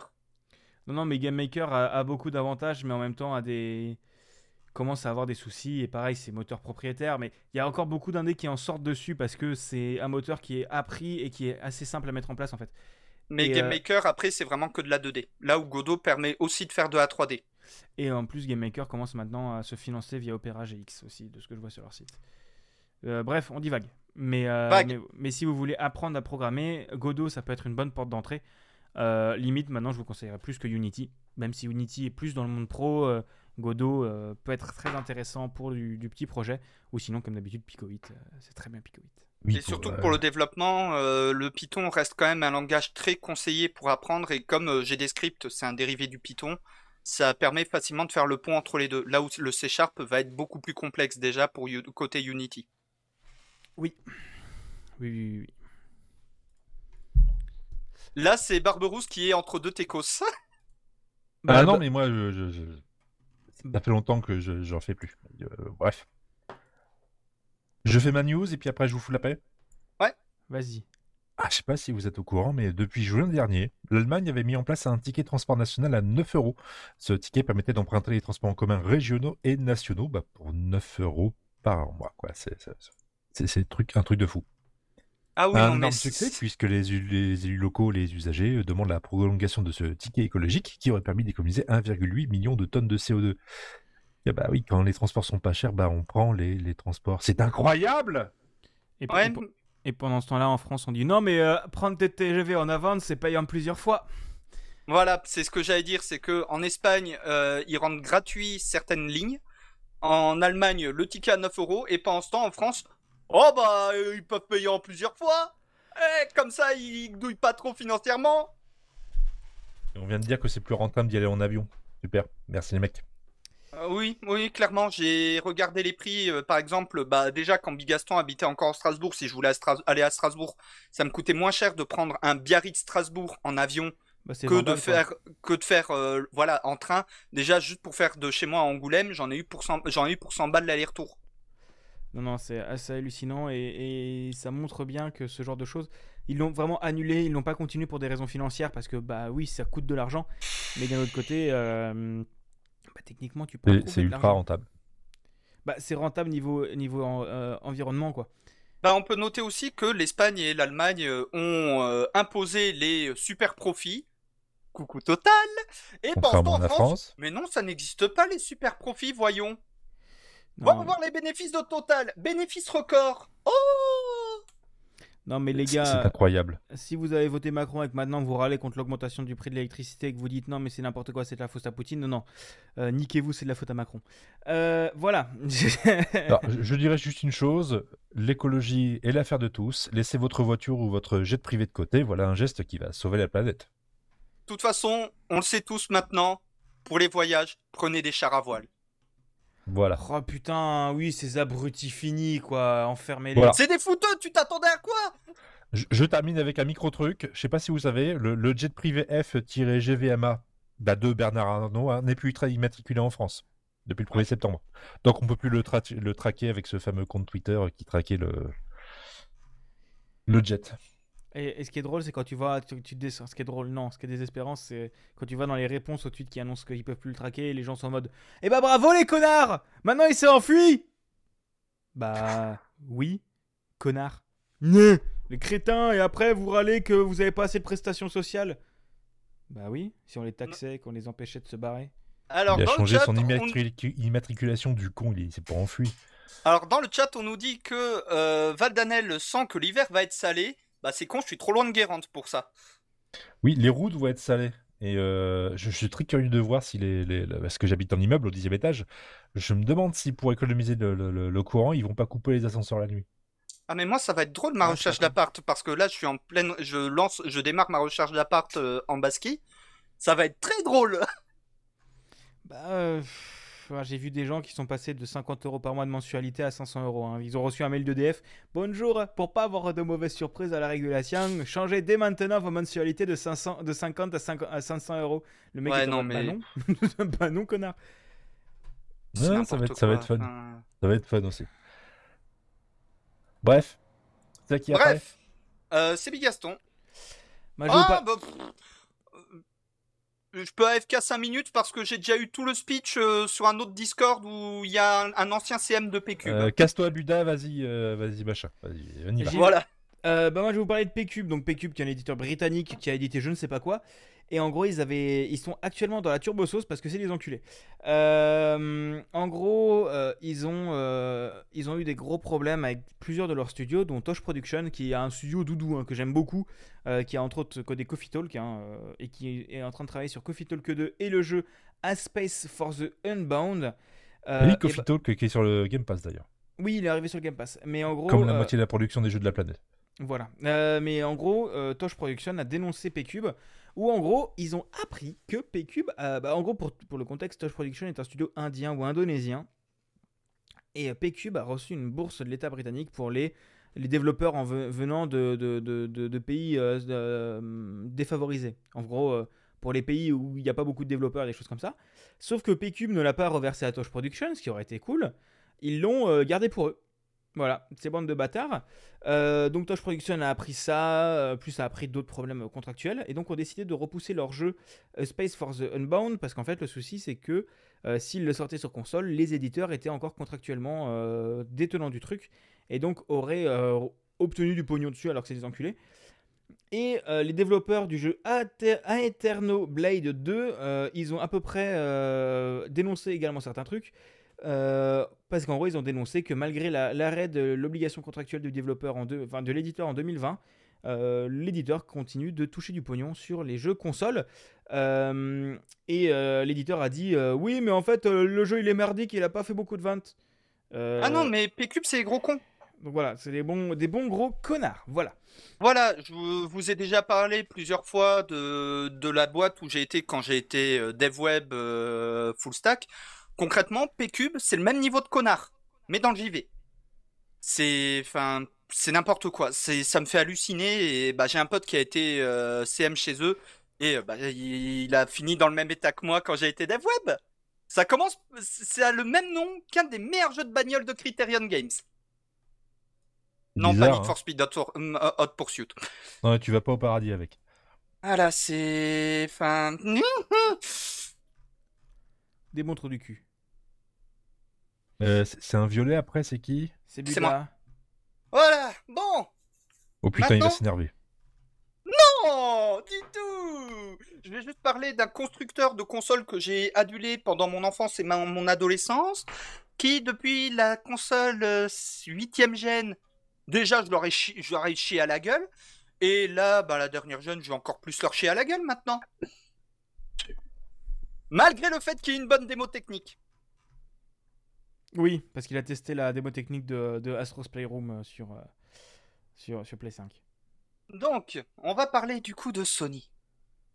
S- Comme vous le savez, la PS5 coûte une couille. Pas aussi cher que la PS3 à sa sortie, mais quand même.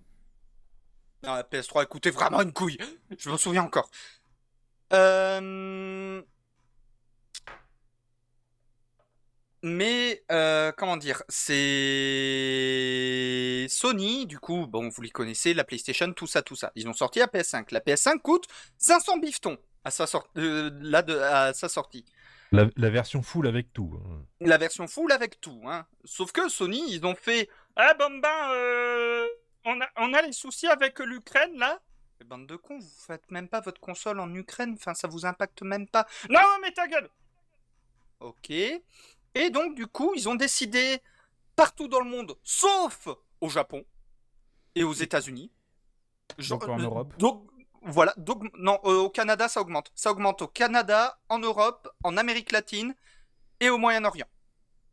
Et en Asie-Pacifique, sauf le Japon, la PS5, le prix augmente concrètement de 10%. Donc on passe d'une PS5 de 500 euros à 550 euros sans aucune raison en fait. Et euh, euh, enfin la raison officielle, oui, mais vous comprenez, l'Ukraine, l'inflation, ouais, donc augmenter partout. Ouais, non, mais euh, les États-Unis et le Japon, c'est nos, plus- nos- gros clients, on n'augmente pas.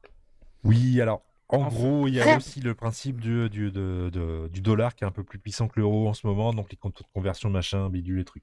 Oui, Oui, mais c'est ça. non, ça, il y, a- il y a quand même des justifications et je vous invite à aller lire l'article de Gamecult là-dessus. C'est Oscar Lemaire qui l'a écrit, qui est assez intéressant. En gros, il faut savoir que du coup, il y a un taux de conversion euro-dollar, hein, bien évidemment, Oui. et que euh, l'euro pendant un moment était au-dessus. Donc en gros, 500 dollars, c'était envi- environ égal à 450 euros. Et euh, en France, on a quelque chose qu'ils n'ont pas aux États-Unis qui s'appelle la TVA, qui rajoute 20% au prix. Donc en gros, globalement, on, on avait le, le ratio 500 dollars égale 500 euros parce qu'il y a la TVA. Et, euh, et ils ont décidé d'augmenter parce que le ratio euro-dollar est moins intéressant et que globalement, euh, l'article est très intéressant parce qu'il fait aussi le parallèle avec Nintendo. Euh, Nintendo n'a pas augmenté le prix de ses consoles parce que en gros, le taux de conversion euh, euro et yen est encore très intéressant. Et comme Nintendo paye la majorité de ses, salaires en yens, bah, ils sont très bénéficiaires alors que PlayStation a la plupart de ses studios en Amérique, donc ils payent leur salaire la plupart du temps en dollars, donc c'est moins intéressant pour eux. Donc d'un autre côté, bien évidemment, ils auraient pu prendre sur leur marge pour, euh, en sachant qu'il n'y a toujours pas assez de consoles hein, globalement, prendre sur leur marge et euh, faire que ça aille mieux, mais ils ont décidé de ne pas risquer leur marge et voilà. Ouais, mais ça reste quand même une énorme enculade. Bah c'est compréhensible, euh, commercialement c'est compréhensible, c'est de la merde mais c'est compréhensible. Ouais, Ouais, mais c'est une console de jeu, c'est un produit de luxe. hein. Voilà. C'est un pro... ouais, oui, je suis d'accord que c'est un produit de luxe, mais pour moi, de mon point de vue, c'est une énorme enculade parce que euh, il y a quand même des pays où ils augmentent pas, donc ça montre qu'ils se faisaient déjà une belle marge. Là où d'autres, ben le, le client, le consommateur, bah, se fait enculer. Non, mais le- les pays où ils augmentent pas, c'est les pays où il n'y a pas de taux de conversion. Parce que le Japon, euh, Oui. la- le Sony est euh, domicilié au Japon, donc paye, euh, re- reçoit des yens, donc il n'y a pas de taux de conversion. Et en Grande-Bretagne. Ah, et- attends, je viens de vérifier, je viens de revérifier. Non, si le Japon, ça augmente aussi. En fait, il y a que les États-Unis où ça augmente pas. Ouais, donc voilà, donc c'est aussi cette histoire de conversion euro-dollar euh, qui est moins intéressante et comme ils payent leur salaire en dollars, voilà. Mais oui, De mon point de vue, ça reste quand même dégueulasse. bah, c'est une enculerie, mais ça, ça se comprend. Enfin, les, les ju- les justifications qu'ils donnent sont, euh, sont entendables. Mais c'est oui, ils auraient pu renier sur leur marge, il faut pas oublier. Ah, tu fais comme société. tout le monde, t'attends la PlayStation euh, 5 euh, 2 qui va sortir dans un ou deux ans et la PlayStation 5 1 sera moins chère à ce moment-là. Voilà. Oui, parce qu'ils ont déjà annoncé la PlayStation 5 Pro ou un truc comme ça. euh. Il y Voilà, a déjà des leaks là-dessus, mais. ça viendra. Faut juste attendre, faut juste être patient. Puis au pire, tu vas voir Buda. Pardon.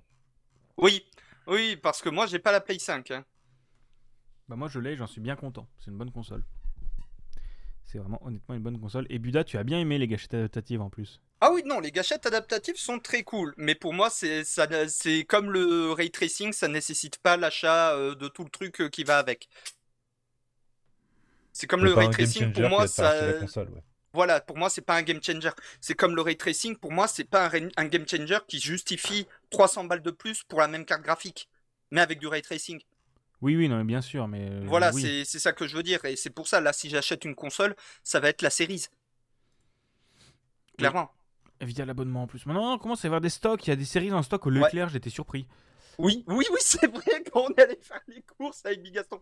Pour vous expliquer, la semaine qui vient de passer, j'étais en vac... Barberousse et moi étions en vacances et on devait la passer euh, cette cette semaine à Angoulême. Pour des raisons IRL que je ne dévoilerai pas, je, le- je laisserai Barberousse en parler. Si, tu- si- je te laisserai en parler, Barberousse. Si tu as C'était la merde, c'est toujours un peu la merde, hein, un peu moins. Oui, je me doute. Mais voilà, si t'as envie d'en parler, je te laisse en parler. J'en parlerai pas à ta place. Mais du coup, moi, j'ai passé la semaine à Angoulême chez Bigaston. Et euh, ouais, on est allé faire euh, des courses ensemble. Et euh, on est tombé. on- quand on est allé faire les courses au Leclerc, il était en mode Mec, il y a des séries en rayon. Et là, j'ai regardé, j'étais en mode Mec, c'est la première fois que tu vas dans un Leclerc de campagne. hein. Non, mais. Angoulême, comparé à des villes comme Nantes ou, euh, ou Bordeaux, c'est une ville de campagne. hein. C'est niveau Bayonne. Non, mais même ville de campagne ou pas, les séries étaient, étaient assez rapidement. Enfin, tu vois, euh, dans n'importe quelle. euh, Il n'y avait pas beaucoup de séries. Il y avait des séries S, mais pas des séries X. Et euh, les séries S, il y en a toujours eu en stock, mais des séries X, il y en avait très peu en stock, même dans les Leclerc de campagne. Et ça fait que quelques mois, ça doit faire 3-4 mois, à peu près depuis Noël. hein. Ouais, donc ça fait 8 mois, quoique c'est c'est à peu près. Ça commence à être à peu près clean, là, les séries. Mais oui, ça m'a un peu surpris. Donc ça commence à, on va commencer à pouvoir prendre l'abonnement euh, du Xbox All Access là. Et en parlant de gros enfoirés de première, Oui. Bigasson va, nous- va Ah. nous parler d'un de nos enfoirés de première préférés. Non, moi je peux plus les tacler. Euh, j'ai Euh, plus le droit. je parlais de Tencent? Ah oui, Tencent oui, mais non, le Ubi je, je peux plus les enculer parce que et, et surtout, je- 49,9%, tu, tu peux plus, c'est mort maintenant. Non, mais surtout euh, si je veux un stage l'année prochaine, je peux plus. Euh, c'est surtout ça. Non, mais Tencent, c'est des gros cons aussi. Ah oui, mais Tencent c'est des Chinois. Euh... Non, non, non. Alors non, non. merde, non, je c'est pas ça. Mais Tencent, c'est euh, c'est une société. Bref, c'est de la merde. Mais en gros, oui, il y a eu des, pas mal de news. Ubisoft. Oh putain, ça va être détourné, amplifié. J'ai de la, j'ai dans la merde, merde. Euh, en gros, euh, Tencent. par- je- je- on parlait de Tencent sur les gros cons, hein. Vo- Voilà. Voilà. Mais Tencent, donc est une énorme société chinoise euh, liée à tout ce qui est plutôt jeux vidéo et numérique, qui a globalement des bifetons dans à peu près tout et n'importe quoi. Euh, dans d'à peu près, Activision. voilà, ils ont, ils ont des pognons et des parts dans à peu près toutes les boîtes et ils essaient de poser, euh, en gros, de poser leur, leur main sur le jeu vidéo mondial parce qu'on sait que derrière c'est l'État chinois qui met plus ou moins le pognon, enfin qui, qui, qui sert le truc pour, euh, pour, que, euh, pour défendre ses intérêts possiblement. Ils sont rentrés à 49,9% dans la holding des frères Guillemot. Donc les frères Guillemot, c'est les patrons de Ubisoft. La, la holding, c'est la holding qui détient une bonne partie encore de, Ubisoft. Et euh, ils sont passés de 44,5 à euh, 9,99% en participation directe dans la boîte. Ils ont été autorisés à faire ça. Euh, en gros, ils ont injecté 300 millions d'euros, comme euh, et, ça fait comme si les actions étaient valorisées à 80 euros au lieu des 43,50 euros qui est à la bourse de Paris, qui était normalement Ubisoft. Euh, Ubisoft est donc maintenant valorisé à plus de 10 milliards d'euros, euh, c'est-à-dire rien du tout pour Microsoft quand ils les rachèteront. Et, voilà, donc il y a eu cette histoire de rachat là, et c'est possible que Ubisoft ce soit l'un des- l'une des prochaines boîtes à se faire racheter. Enfin, Euh, Micro- Microsoft, ils sont occupés à se faire taper sur les doigts par euh, les lois antitrust anglaises. Ah oui, mais c'est possible que ça fasse un coup, euh, ça fasse un coup. Ok, on rachète pas Activision, mais vous nous laissez racheter Ubisoft. C'est possible que ça finisse comme ça. Ah oui, ça m'étonnerait pas. hein. Moi, je pose, je pose que ça va finir comme ça, où ils vont racheter Ubisoft ou, ou EA, hein, l'un ou l'autre. Euh, EA, ils sont pas en train de se faire racheter par Sony? Bah, si, c'est des, c'est des, c'est des, c'est des rumeurs. On n'a pas encore d'infos plus que ça. Pour l'instant, c'est des rumeurs de couloir. Ah, je croyais que ça avait été confirmé. Non, non, non, non, c'est des rumeurs de couloir. On n'a pas eu de confirmation plus que ça pour l'instant. Et, euh, et s'ils rachètent EA, Sony, ils vont passer dans la même merde, hein, globalement. Oh, Euh, et on a eu l'Ubisoft Forward hier soir. Euh, globalement, j'en ai eu rien à branler parce qu'il n'y a eu pas, pas eu d'infos que je voulais, à savoir Beyond Good and Evil 2. Euh, mais il y a eu pas mal d'infos. Il y a eu Rocksmith Plus, Plus qui est sorti, qui est un truc pour apprendre à jouer de la guitare. Ouais. Avec un abonnement à 10 euros par mois. Euh, on a eu un DLC pour euh, Mario et les lapins crétins, donc le jeu, euh, le jeu, le jeu XCOM-like qui est assez chouettos. Et, euh, et ils ont décidé de faire un WAD à tout plein de fans. Ils ont dit, vas-y, on va mettre Rayman dedans. Donc, Mais dans le troisième DLC, dans le truc à la fin, allez bâtard. Voilà, c'est ça. Ils ont, ils ont dit il y aura Rayman, mais vous n'aurez pas de nouveau jeu. Euh, ils ont rajouté aussi plein de news sur Assassin's Creed. Donc on sait maintenant, comme depuis euh, deux mois, euh, que le prochain Assassin's Creed va s'appeler Assassin's Creed Mirage, qui va se passer à Bagdad avec le perso de Azim. euh, qui est un perso dans Assassin's Creed Valhalla, qui est développé par Ubisoft Bordeaux, comme on peut l'entendre à la, à la, à la senior, senior je sais plus quoi, enfin... Here at Lubrisoft, we are very happy to present a new game. Voilà, c'est ça. Vraiment, c'était Voilà. ça. J'ai j'ai ouvert le truc, je suis tombé là-dessus, j'ai fait Ah, c'est développé à Bordeaux, ça. Euh, donc voilà, c'était très rigolo. Ah non, le niveau d'anglais à Bordeaux, c'est pas beaucoup ça. Non, malheureusement. tu, tu entends les devs français dans les Ubisoft Forward. Et, euh, et ça va être un jeu qui va re- revenir plus aux racines de la saga Ubisoft, donc moins gros open world grandiloquent et plus euh, histoire et assassinat furtif. Ouais. Donc ça a l'air vraiment bien. Euh, on a eu aussi une annonce d'un nouveau DLC gratos dans Valhalla qui va être le dernier, qui s'appelle le dernier chapitre, je crois, pour la, cette fin d'année qui va finir l'histoire de Eivor. Donc pour rappel, dans Valhalla, on avait déjà eu un ou deux DLC gratuits, dont celui qui nous liait avec, euh, comment elle s'appelle, la meuf de Assassin's Creed Odyssey. Euh, ils ont rajouté, il y avait eu trois séries de DLC, puis un deuxième DLC euh, qui a rajouté plein d'histoires que, que faut que je finisse Valhalla d'abord avant de les faire. Ils ont annoncé une série Netflix, ils ont annoncé différents jeux exclusifs Netflix, dont un jeu euh, Soldat Inconnu et un jeu Assassin's Creed. Alors, j'ai envie de te dire, tu n'es pas un- aujourd'hui, tu n'es pas un vrai triple A si tu n'as pas une adaptation Netflix. Coucou Cyberpunk. Oui, mais voilà, donc Ils euh, ont c'est- pas annoncé un Assassin's Creed Ninja euh, en Si. Chine là Si si. Ils, ils ont Alors annoncé. c'est pas Ninja techniquement. Ils ont annoncé. Alors en fait là j'ai le mail qui récapitule euh, tous les, toutes les annonces.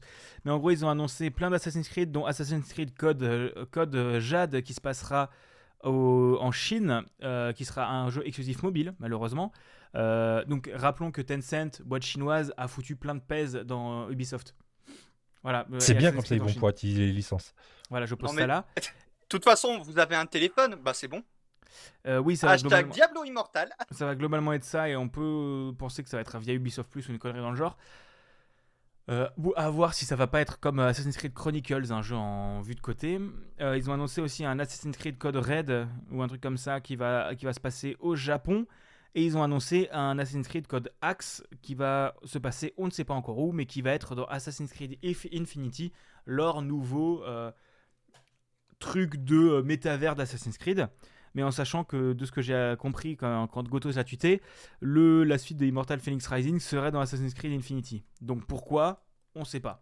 Vraiment, euh, Ubisoft fait un truc clair et compréhensible. Bref.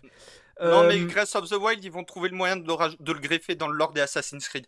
Euh, ouais, ça pourrait, mais c'est pas un mauvais jeu, Breath of the Wild, mais bon.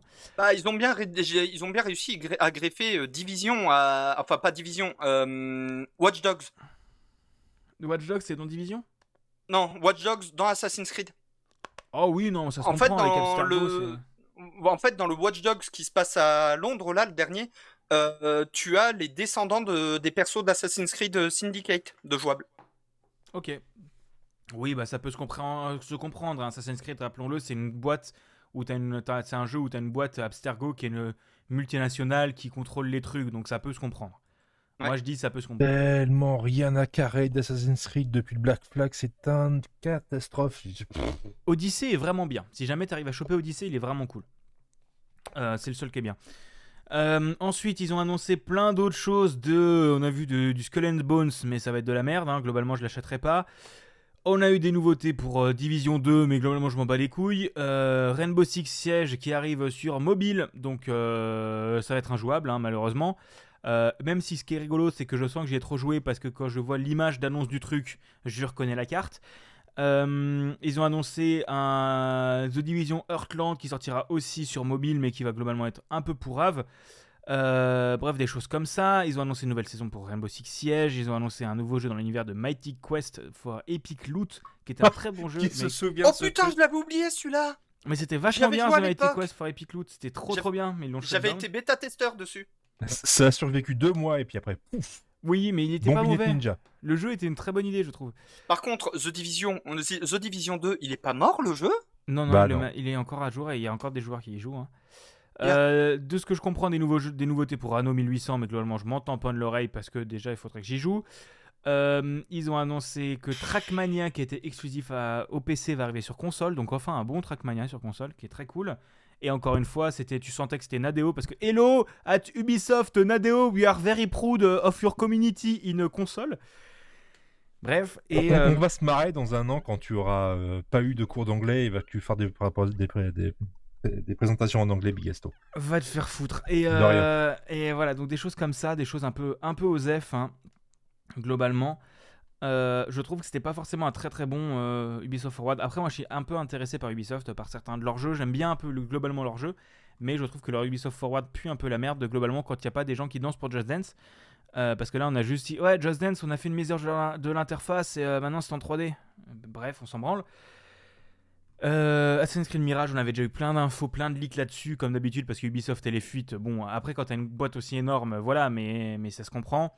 Mario et Non, et- et- et les fuites d'Ubisoft, c'est tous les ans, à une semaine de, d'à chaque fois un événement. Donc au bout d'un moment, voilà. Mais oui, aussi, non, je peux faire des fuites en ouvrant le robinet. hein.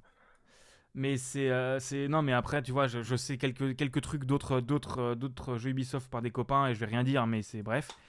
Euh, mais, euh, mais Toujours pas ça. de Beyond Good and Evil 2 d'ailleurs.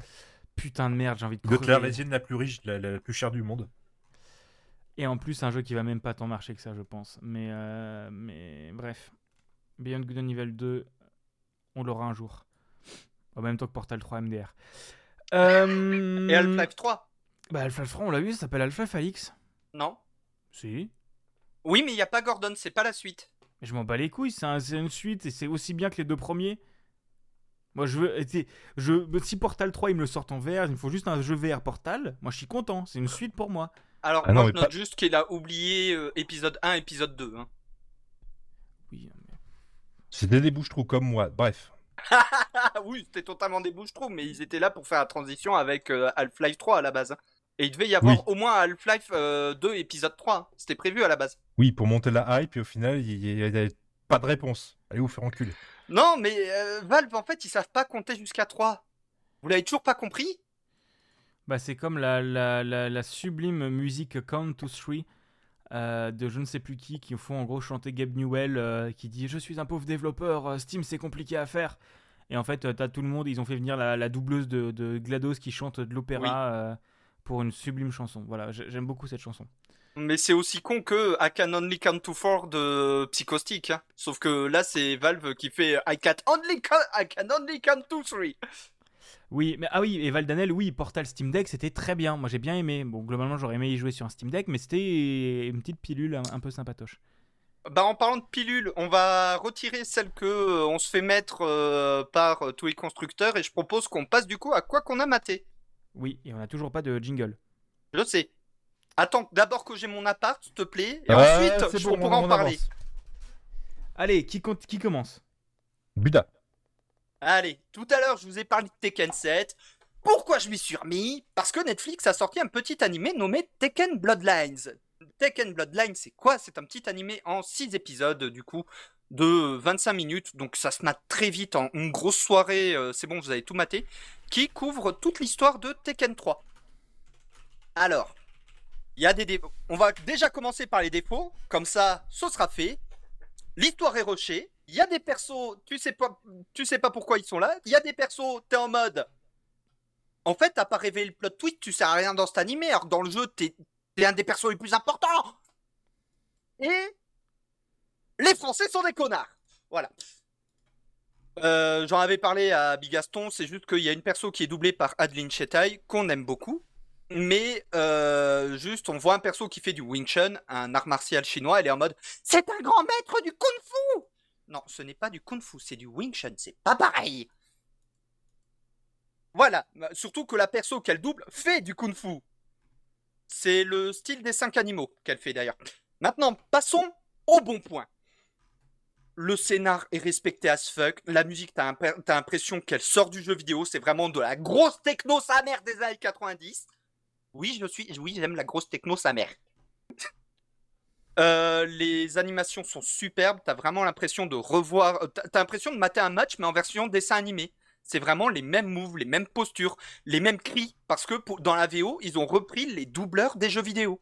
Sauf pour Iyashi, parce que son doubleur historique est malheureusement décédé. Mais voilà, tout le jeu, en fait, ils se sont vraiment fait, enfin tout tout l'animé, ils se sont vraiment fait chier à euh, faire en sorte de respecter au maximum le jeu vidéo. En même temps, il a été supervisé par Katsuhiro Harada, le créateur de la licence Tekken, donc ils avaient intérêt à le respecter.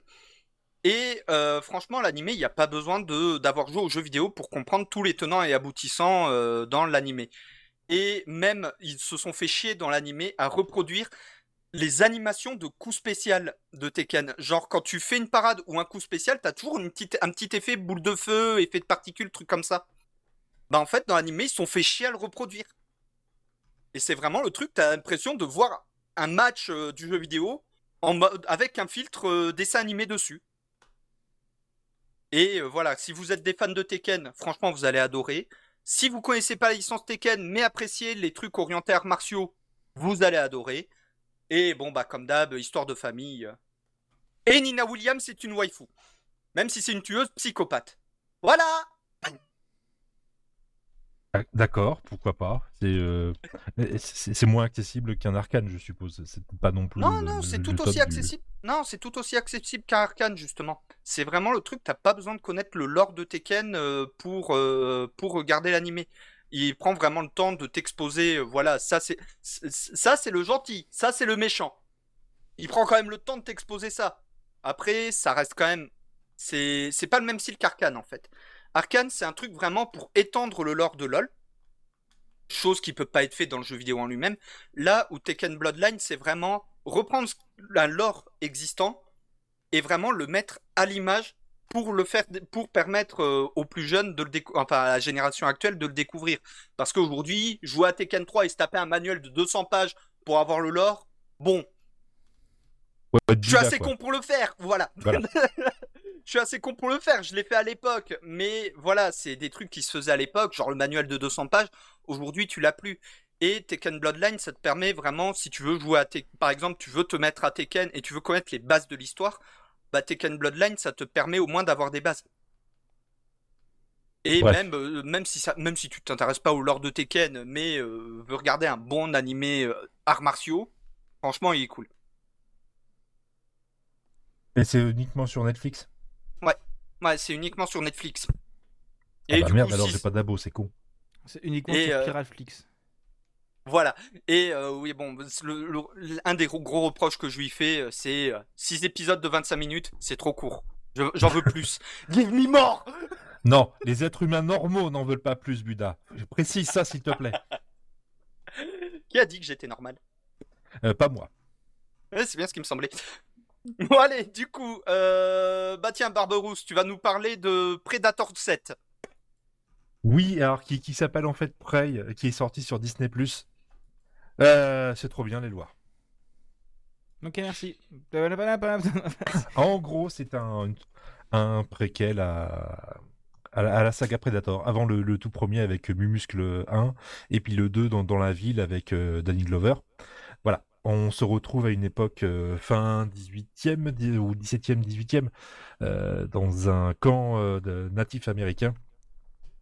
Et bah, le Predator va se ramener un petit peu là-dedans et ça va être un peu la merde. Et on va suivre euh, une des femmes de ce camp qui a app- apprentie chasse- chasseuse, on va, on va dire ça.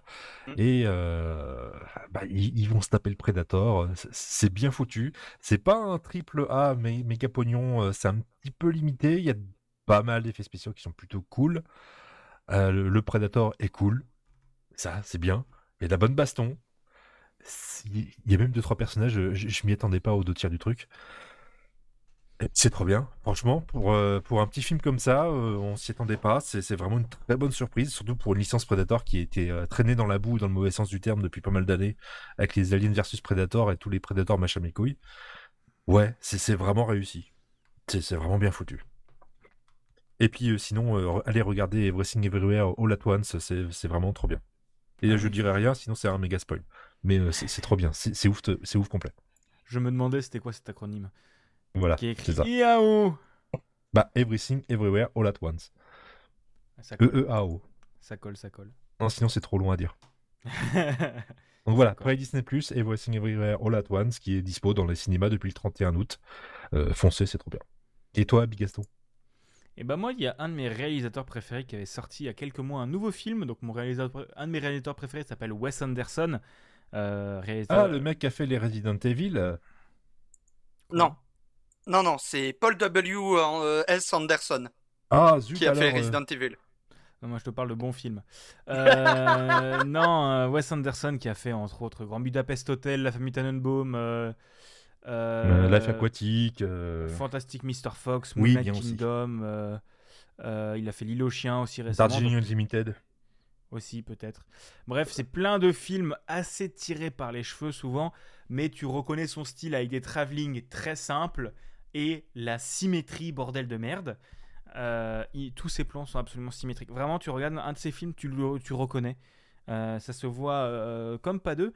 Et il a sorti un film qui s'appelle The French Dispatch, donc qui est un film qui prend le principe du, en gros,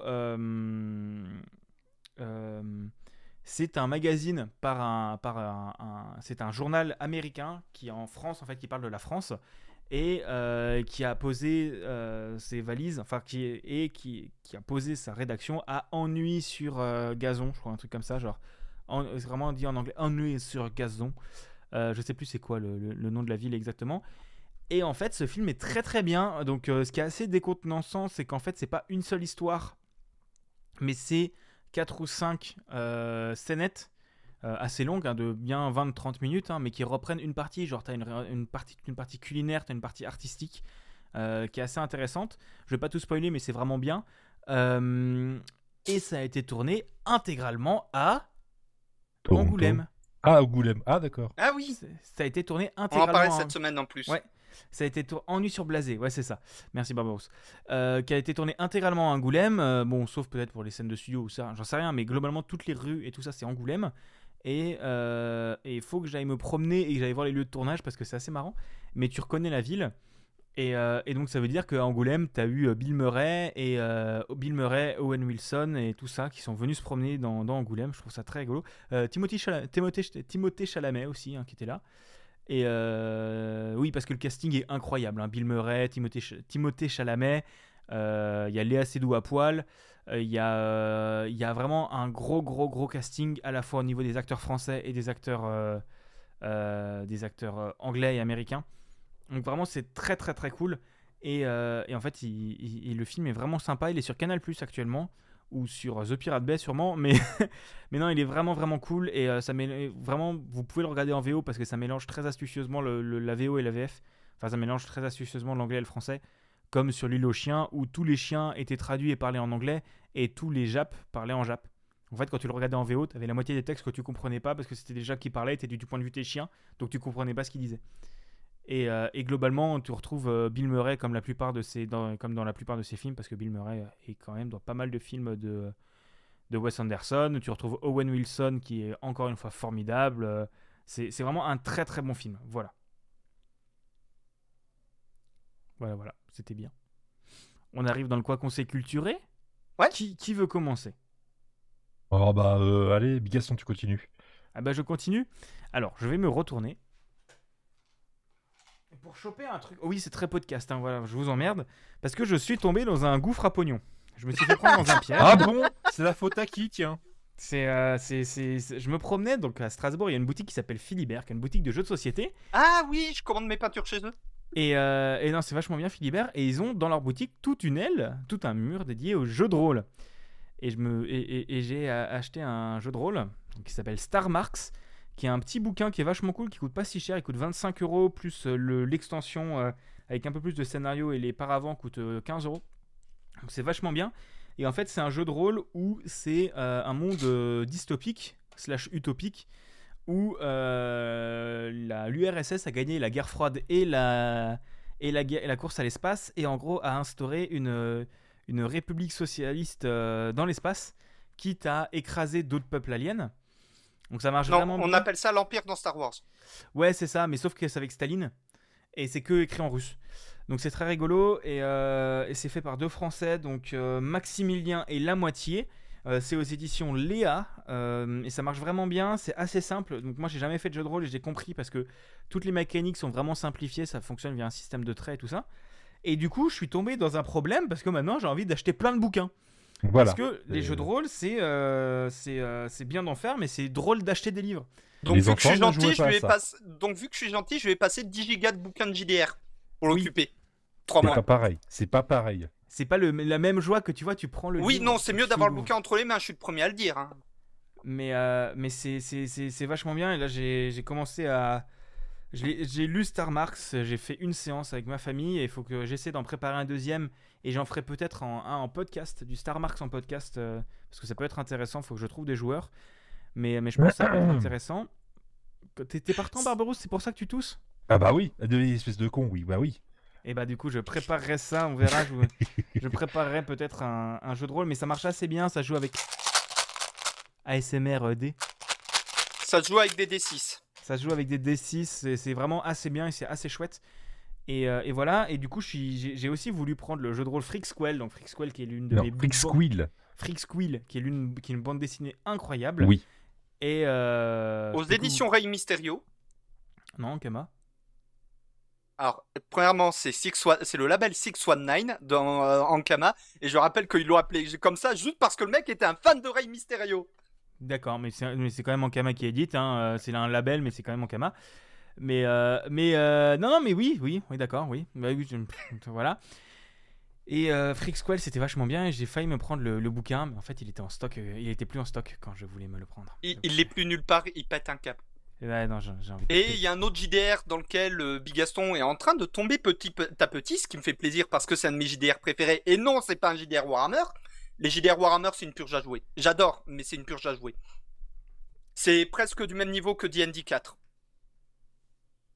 Les, les rôlistes qui nous écoutent, qui ont connu D&D 4, sont tous en PLS, là, sous leur bureau, en mode « Pas ça Pas les feuilles Excel !» Oui, parce que D&D 4, une fiche, une fiche simple, donc un barbare par exemple, c'est une feuille Excel. Donc imaginez si vous jouez un mage ou un moine. ou un prêtre des runes. C'est compliqué. Spoiler, j'ai joué les trois, j'ai pété un câble.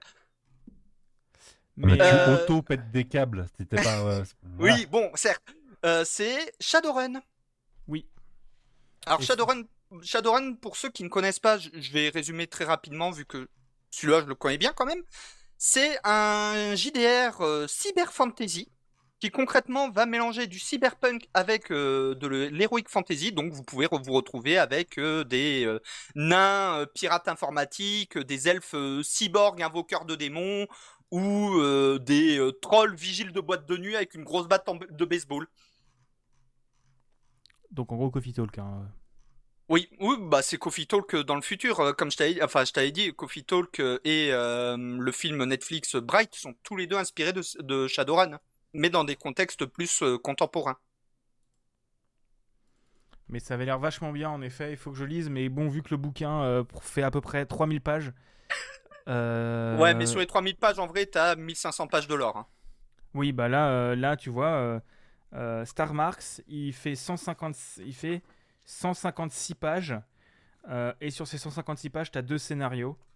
Et, euh, et ouais, voilà. je te parle pas de scénar, je, parle- je te parle vraiment de lore. Oui, bah là, tu as juste des scénarios. T'as pas beaucoup de lore. t'as pas beaucoup Et de toute façon, pourquoi Shadowrun c'est bien? Parce que le Baron Samedi, c'est le dieu des hackers. Bref, il est content. Oui. Bah, euh, ça- ma connerie du techno vaudou, ça vient de ça, ça vient juste de quand j'ai découvert Shadowrun au lycée. Ouais, le Baron Samedi, c'est le dieu des hackers. Eh, le techno Les enfants, ne tombez pas là-dedans et surtout ne tombez pas dans ce genre d'échoppe qui en plus vous, pas- vous vendre des dés personnalisés. C'est encore pire. Vous achetez soit des bouquins, soit des dés. Et puis, Euh, vous- non, faut arrêter. Et Ouais, pour ceux qui ne sont pas à Strasbourg mais veulent quand même commander chez Philibert parce qu'ils ont un choix immense, que ce soit pour le Wargame ou le JDR ou les jeux de société, je vous ai linké dans le chat et dans le conducteur pour qu'on puisse le mettre euh, dans le billet du podcast, le lien du site de Philibert, qui est une très bonne boutique. Et si vous êtes plus sur Nanterre, je vous conseille le Temple du jeu, qui est un peu un équivalent, et au Pays Basque, l'usine à jeux. Et sinon, la l'autre Horrorlist, qui est un bon petit site aussi. euh, de côté. Ouais. Ils ont encore le, le jeu de rôle euh, Black Sad que j'ai chez moi. Il est content.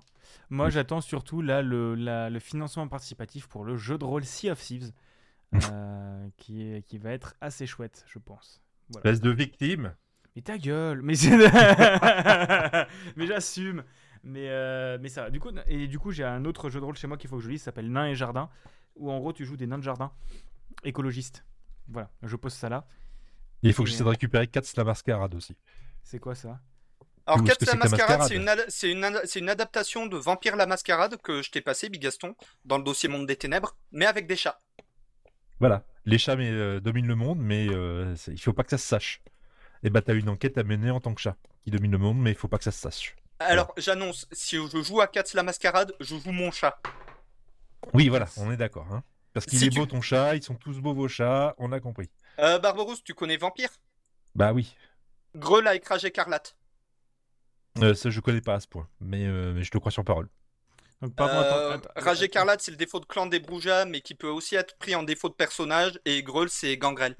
Oui, d'accord, je, ok. je- je suis en train d'aller acheter le truc. hein. Vous m'excusez, je suis en train de faire clic avec le Et, mon chat, concrètement, c'est euh, un, c'est un chat Greul avec Rage écarlate. D'accord. Mais il, comme toi, il est comme toi en fait, on est d'accord. Oui, Bah, Il, il, s'auto-allume tout seul, comme ça, d'un coup, et puis euh, il part tout seul. Ok. Oh, il est pire que moi. Bon, je, je laisse Bigaston acheter ses, ses bouquins. Je vais prendre la suite. Ouais, ouais. Parce que moi, j'ai pas d'abonnement Netflix, mais j'ai quand même regardé euh, Jojo Bizarre Adventure Stone Ocean Part 2 qui est sorti. Bah, c'est toujours euh, trop bien, c'est toujours aussi bien animé, c'est toujours la suite de Jojo, euh, c'est- trop bien. Voilà. Et sinon, il y a autre chose, il y a un truc qui s'appelle Message d'outre-espace. Voilà. Je sais pas si, si vous avez entendu parler d'un petit truc Non. qui s'appelait euh, France 5. Euh, Oui. Ça me dit un truc, ouais. Peut-être Sentai, parler sur No française. Life, non? C'est ça. Moi, c'est pas par No Life, mais oui, ça me dit quelque chose. Un petit projet de 20 ans, des, sortes de bioman, euh, enfin des, les, les, premiers Sentai euh, en version amateur à la française, avec les, tours Eiffel, avec euh, un personnage qui s'appelle, le- un guerrier qui va s'appeler Red Fromage, Blue Accordéon, Yellow Baguette, Pink à la mode, voilà. Et bah ça y est, ce projet de 20 ans est en 6 épisodes, qui était entre autres passé sur No Life. On attendait le sixième et dernier épisode qu'Alex Pilot ne pouvait pas sortir vu qu'il bossait sur No Life. Et bah depuis que No Life est fini, bah, il a pu sortir le sixième épisode. Et ensuite, ils ont pu euh, tourner un préquel qui s'appelle Message d'outre-espace. Et j'ai enfin pu le voir. Et bah voilà, c'est la fin de 20 ans euh, d'une histoire, c'est 20 ans de, France 5, de, du- d'une passion qui a relié pas mal de personnes, et ça faisait quand même un petit quelque chose. Et euh, Message ou Trespass, c'est vachement bien. Et puis euh, en même temps, euh, voilà, je vous mettrai le lien pour avoir la, la chanson titre, Message ou Trespass, qui vous permet de retrouver ces sensations des années 80-90 avec une chanteuse insupportable et, et un tube euh, qui veut rien dire, mais, mais c'est trop bien. Voilà. Et c'est Bernard Minet qui chante? Non. Non. Je vous mettrai le lien, vous allez voir. Mais j'avais connu France 5 euh, quand j'étais au lycée. Et du coup, bah, ça fait une très belle transition, Barberousse. Merci. Tu parlais des années 90. Voilà. Euh, pour ceux Euh, qui moi, ne je les ai savent vécus. Bah moi aussi. J'ai beau être né en 94, j'ai vécu la fin des années 90. Ouais. Contrairement à ça, euh, voilà. y a- y a- je te rappelle qu'il y en a qu'un seul ici qui n'est pas né au deuxième millénaire. Non mais atte- attendez, moi je suis en train d'acheter un, bouquin de jeu de rôle là, vous m'excusez Ouais, Vas-y, Buda, continue. Du coup, super transition, voilà. Euh, pour ceux qui ne le savent pas, je suis ingénieur DevOps euh, de métier. Orienté Linux, bon ça, je pense que vous l'avez compris. Et dans ma boîte, j'ai un surnom, c'est l'archéologue. Pourquoi? C'était pas le créateur d'eux-mêmes? Aussi. Non mais j'ai Ah. 15 milliards de surnoms, c'est débile. J'adore mes collègues. Ils sont aussi cons que moi, pour certains. Genre j'en ai un qui fait euh, des blagues, euh, qui fait autant de blagues anti-Windows que moi. Mais du coup, j'ai un surnom, un de mes nombreux surnoms là-bas, c'est l'archéologue. Pour une raison toute simple. Quand je bosse, j'ai besoin d'écouter de la musique.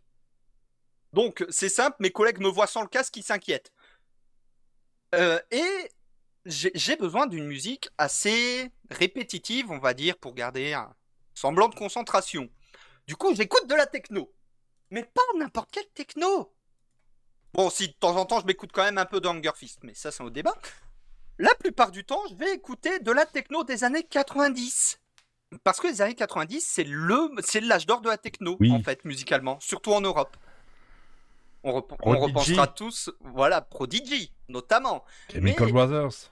Et également d'autres DJ, je mais parfois des trucs un peu débiles, genre DJ Visage.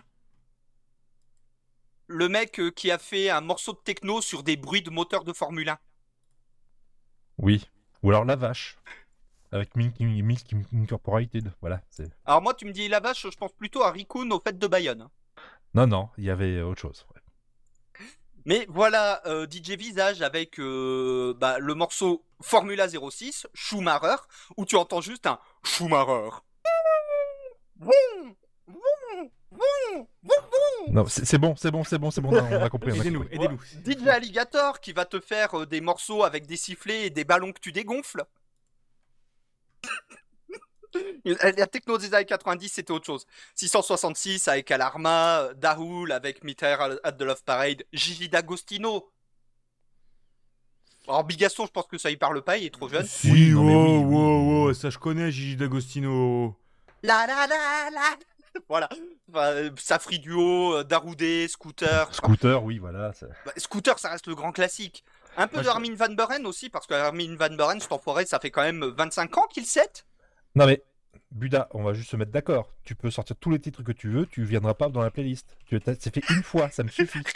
Tu veux pas faire une arnaque comme les manettes de Proust où tu vas revenir encore une fois? Je t'ai dit, c'était une seule fois. Alors, les manettes de Proust, c'était l'idée de Bigaston. Hein c'était son idée de me faire revenir là. Il peut pas avoir que des bonnes idées, ce- cet homme-là. C'est dommage. Mais je Voilà, mais de- voilà, j'écoute beaucoup de techno des années 90 parce que, bah, comparé à la techno d'aujourd'hui où ça s'est, ça s'est énormément lissé en fait et ça s'est vraiment rangé par catégorie. À l'époque, comme c'était vraiment le moment où le monde concré- découvrait concrètement la techno, t'avais de tout et n'importe quoi et surtout du n'importe quoi. Va voir euh, Cold Storage sur, euh, sur Bandcamp. Je connais. Non, moi, surtout, ce que je tiens à dire, c'est que Buda, le matin, c'est un problème, Buda, le matin. Le matin, j'étais tranquillement sur le canapé en train de remater The Office pendant qu'il est à la douche. Et là, j'entends le Paquito version techno venant de ma salle de bain avec deux portes fermées. Alors, c'était version hardstyle, je précise. C'était un morceau assez récent qui doit avoir 4-5 ans. C'était pas de la techno des années 90. Buda, le squatter qui réveille tes voisins. C'est un bon slogan. ça. Ouais, c'est ça, c'est. Morning ta gueule Mais ouais, c'était. Il est très bien ce morceau. Non. Non mais Paquito version hardstyle, je suis désolé, c'est très bien. Alors que je suis Bon, ma- désolé, moi, quand je me lève, je mets, euh, je, je- je mets France Inter, quoi. C'est tranquille. Bah, moi quand je me lève, euh, bah moi Attends. quand je me lève pour me réveiller, je me mets soit du gros métal type Mick Gordon ou euh, putain comment il s'appelle encore? Bloodywood, un groupe de new metal indien féministe? Où l'instru t'as l'impression d'entendre du Mick Gordon? Soit je me mets de la grosse techno histoire de bien me réveiller. Il fait marrer tous mes collègues quand j'arrive le matin, quand ils voient, ils une voiture rouge passer. Donc déjà, bon, c'est rouge. Y a qui, qui a- y a qui dans la boîte qui a une voiture rouge Ok, c'est Buda. Et là, ils entendent de la grosse techno et là, ouais, non, c'est Buda. Puis là, ils entendent la fenêtre qui, qui, qui descend. Zzz, et là, la techno est beaucoup plus forte. C'est bon, j'arrive Je vois le truc, ouais. Non, mais je vois l'idée, ouais, c'est ça. Non, non, je suis fenêtre ouverte parce que je vape au volant. Donc, ils voient des gros nuages de fumée sortir de la voiture aussi.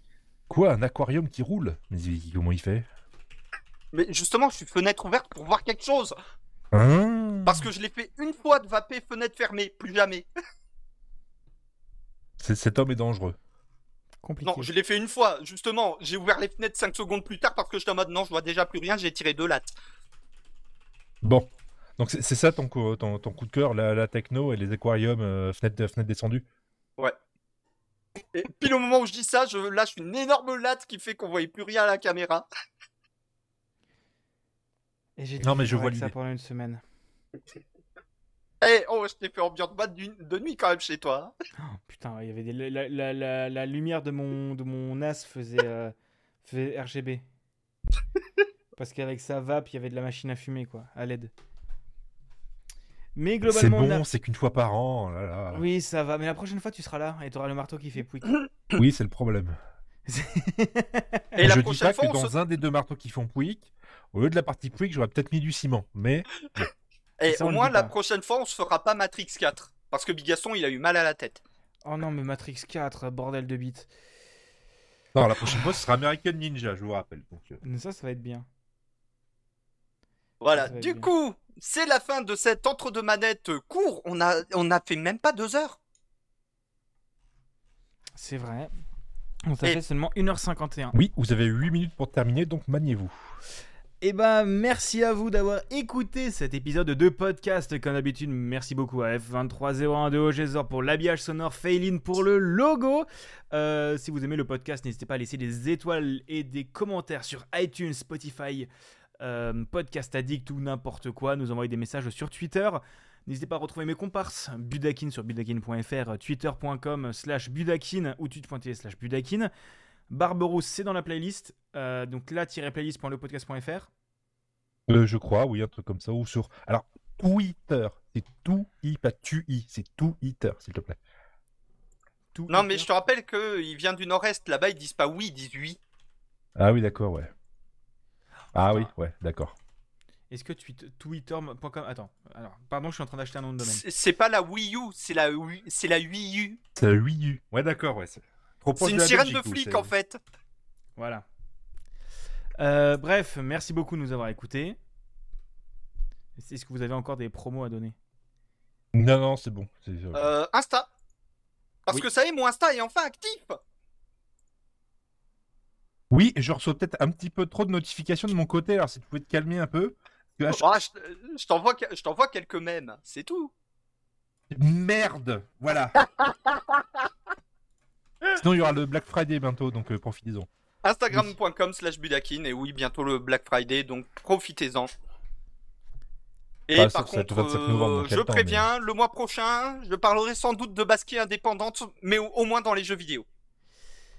Oula. Et peut-être le Wargame euh, si j'ai les thunes d'ici là.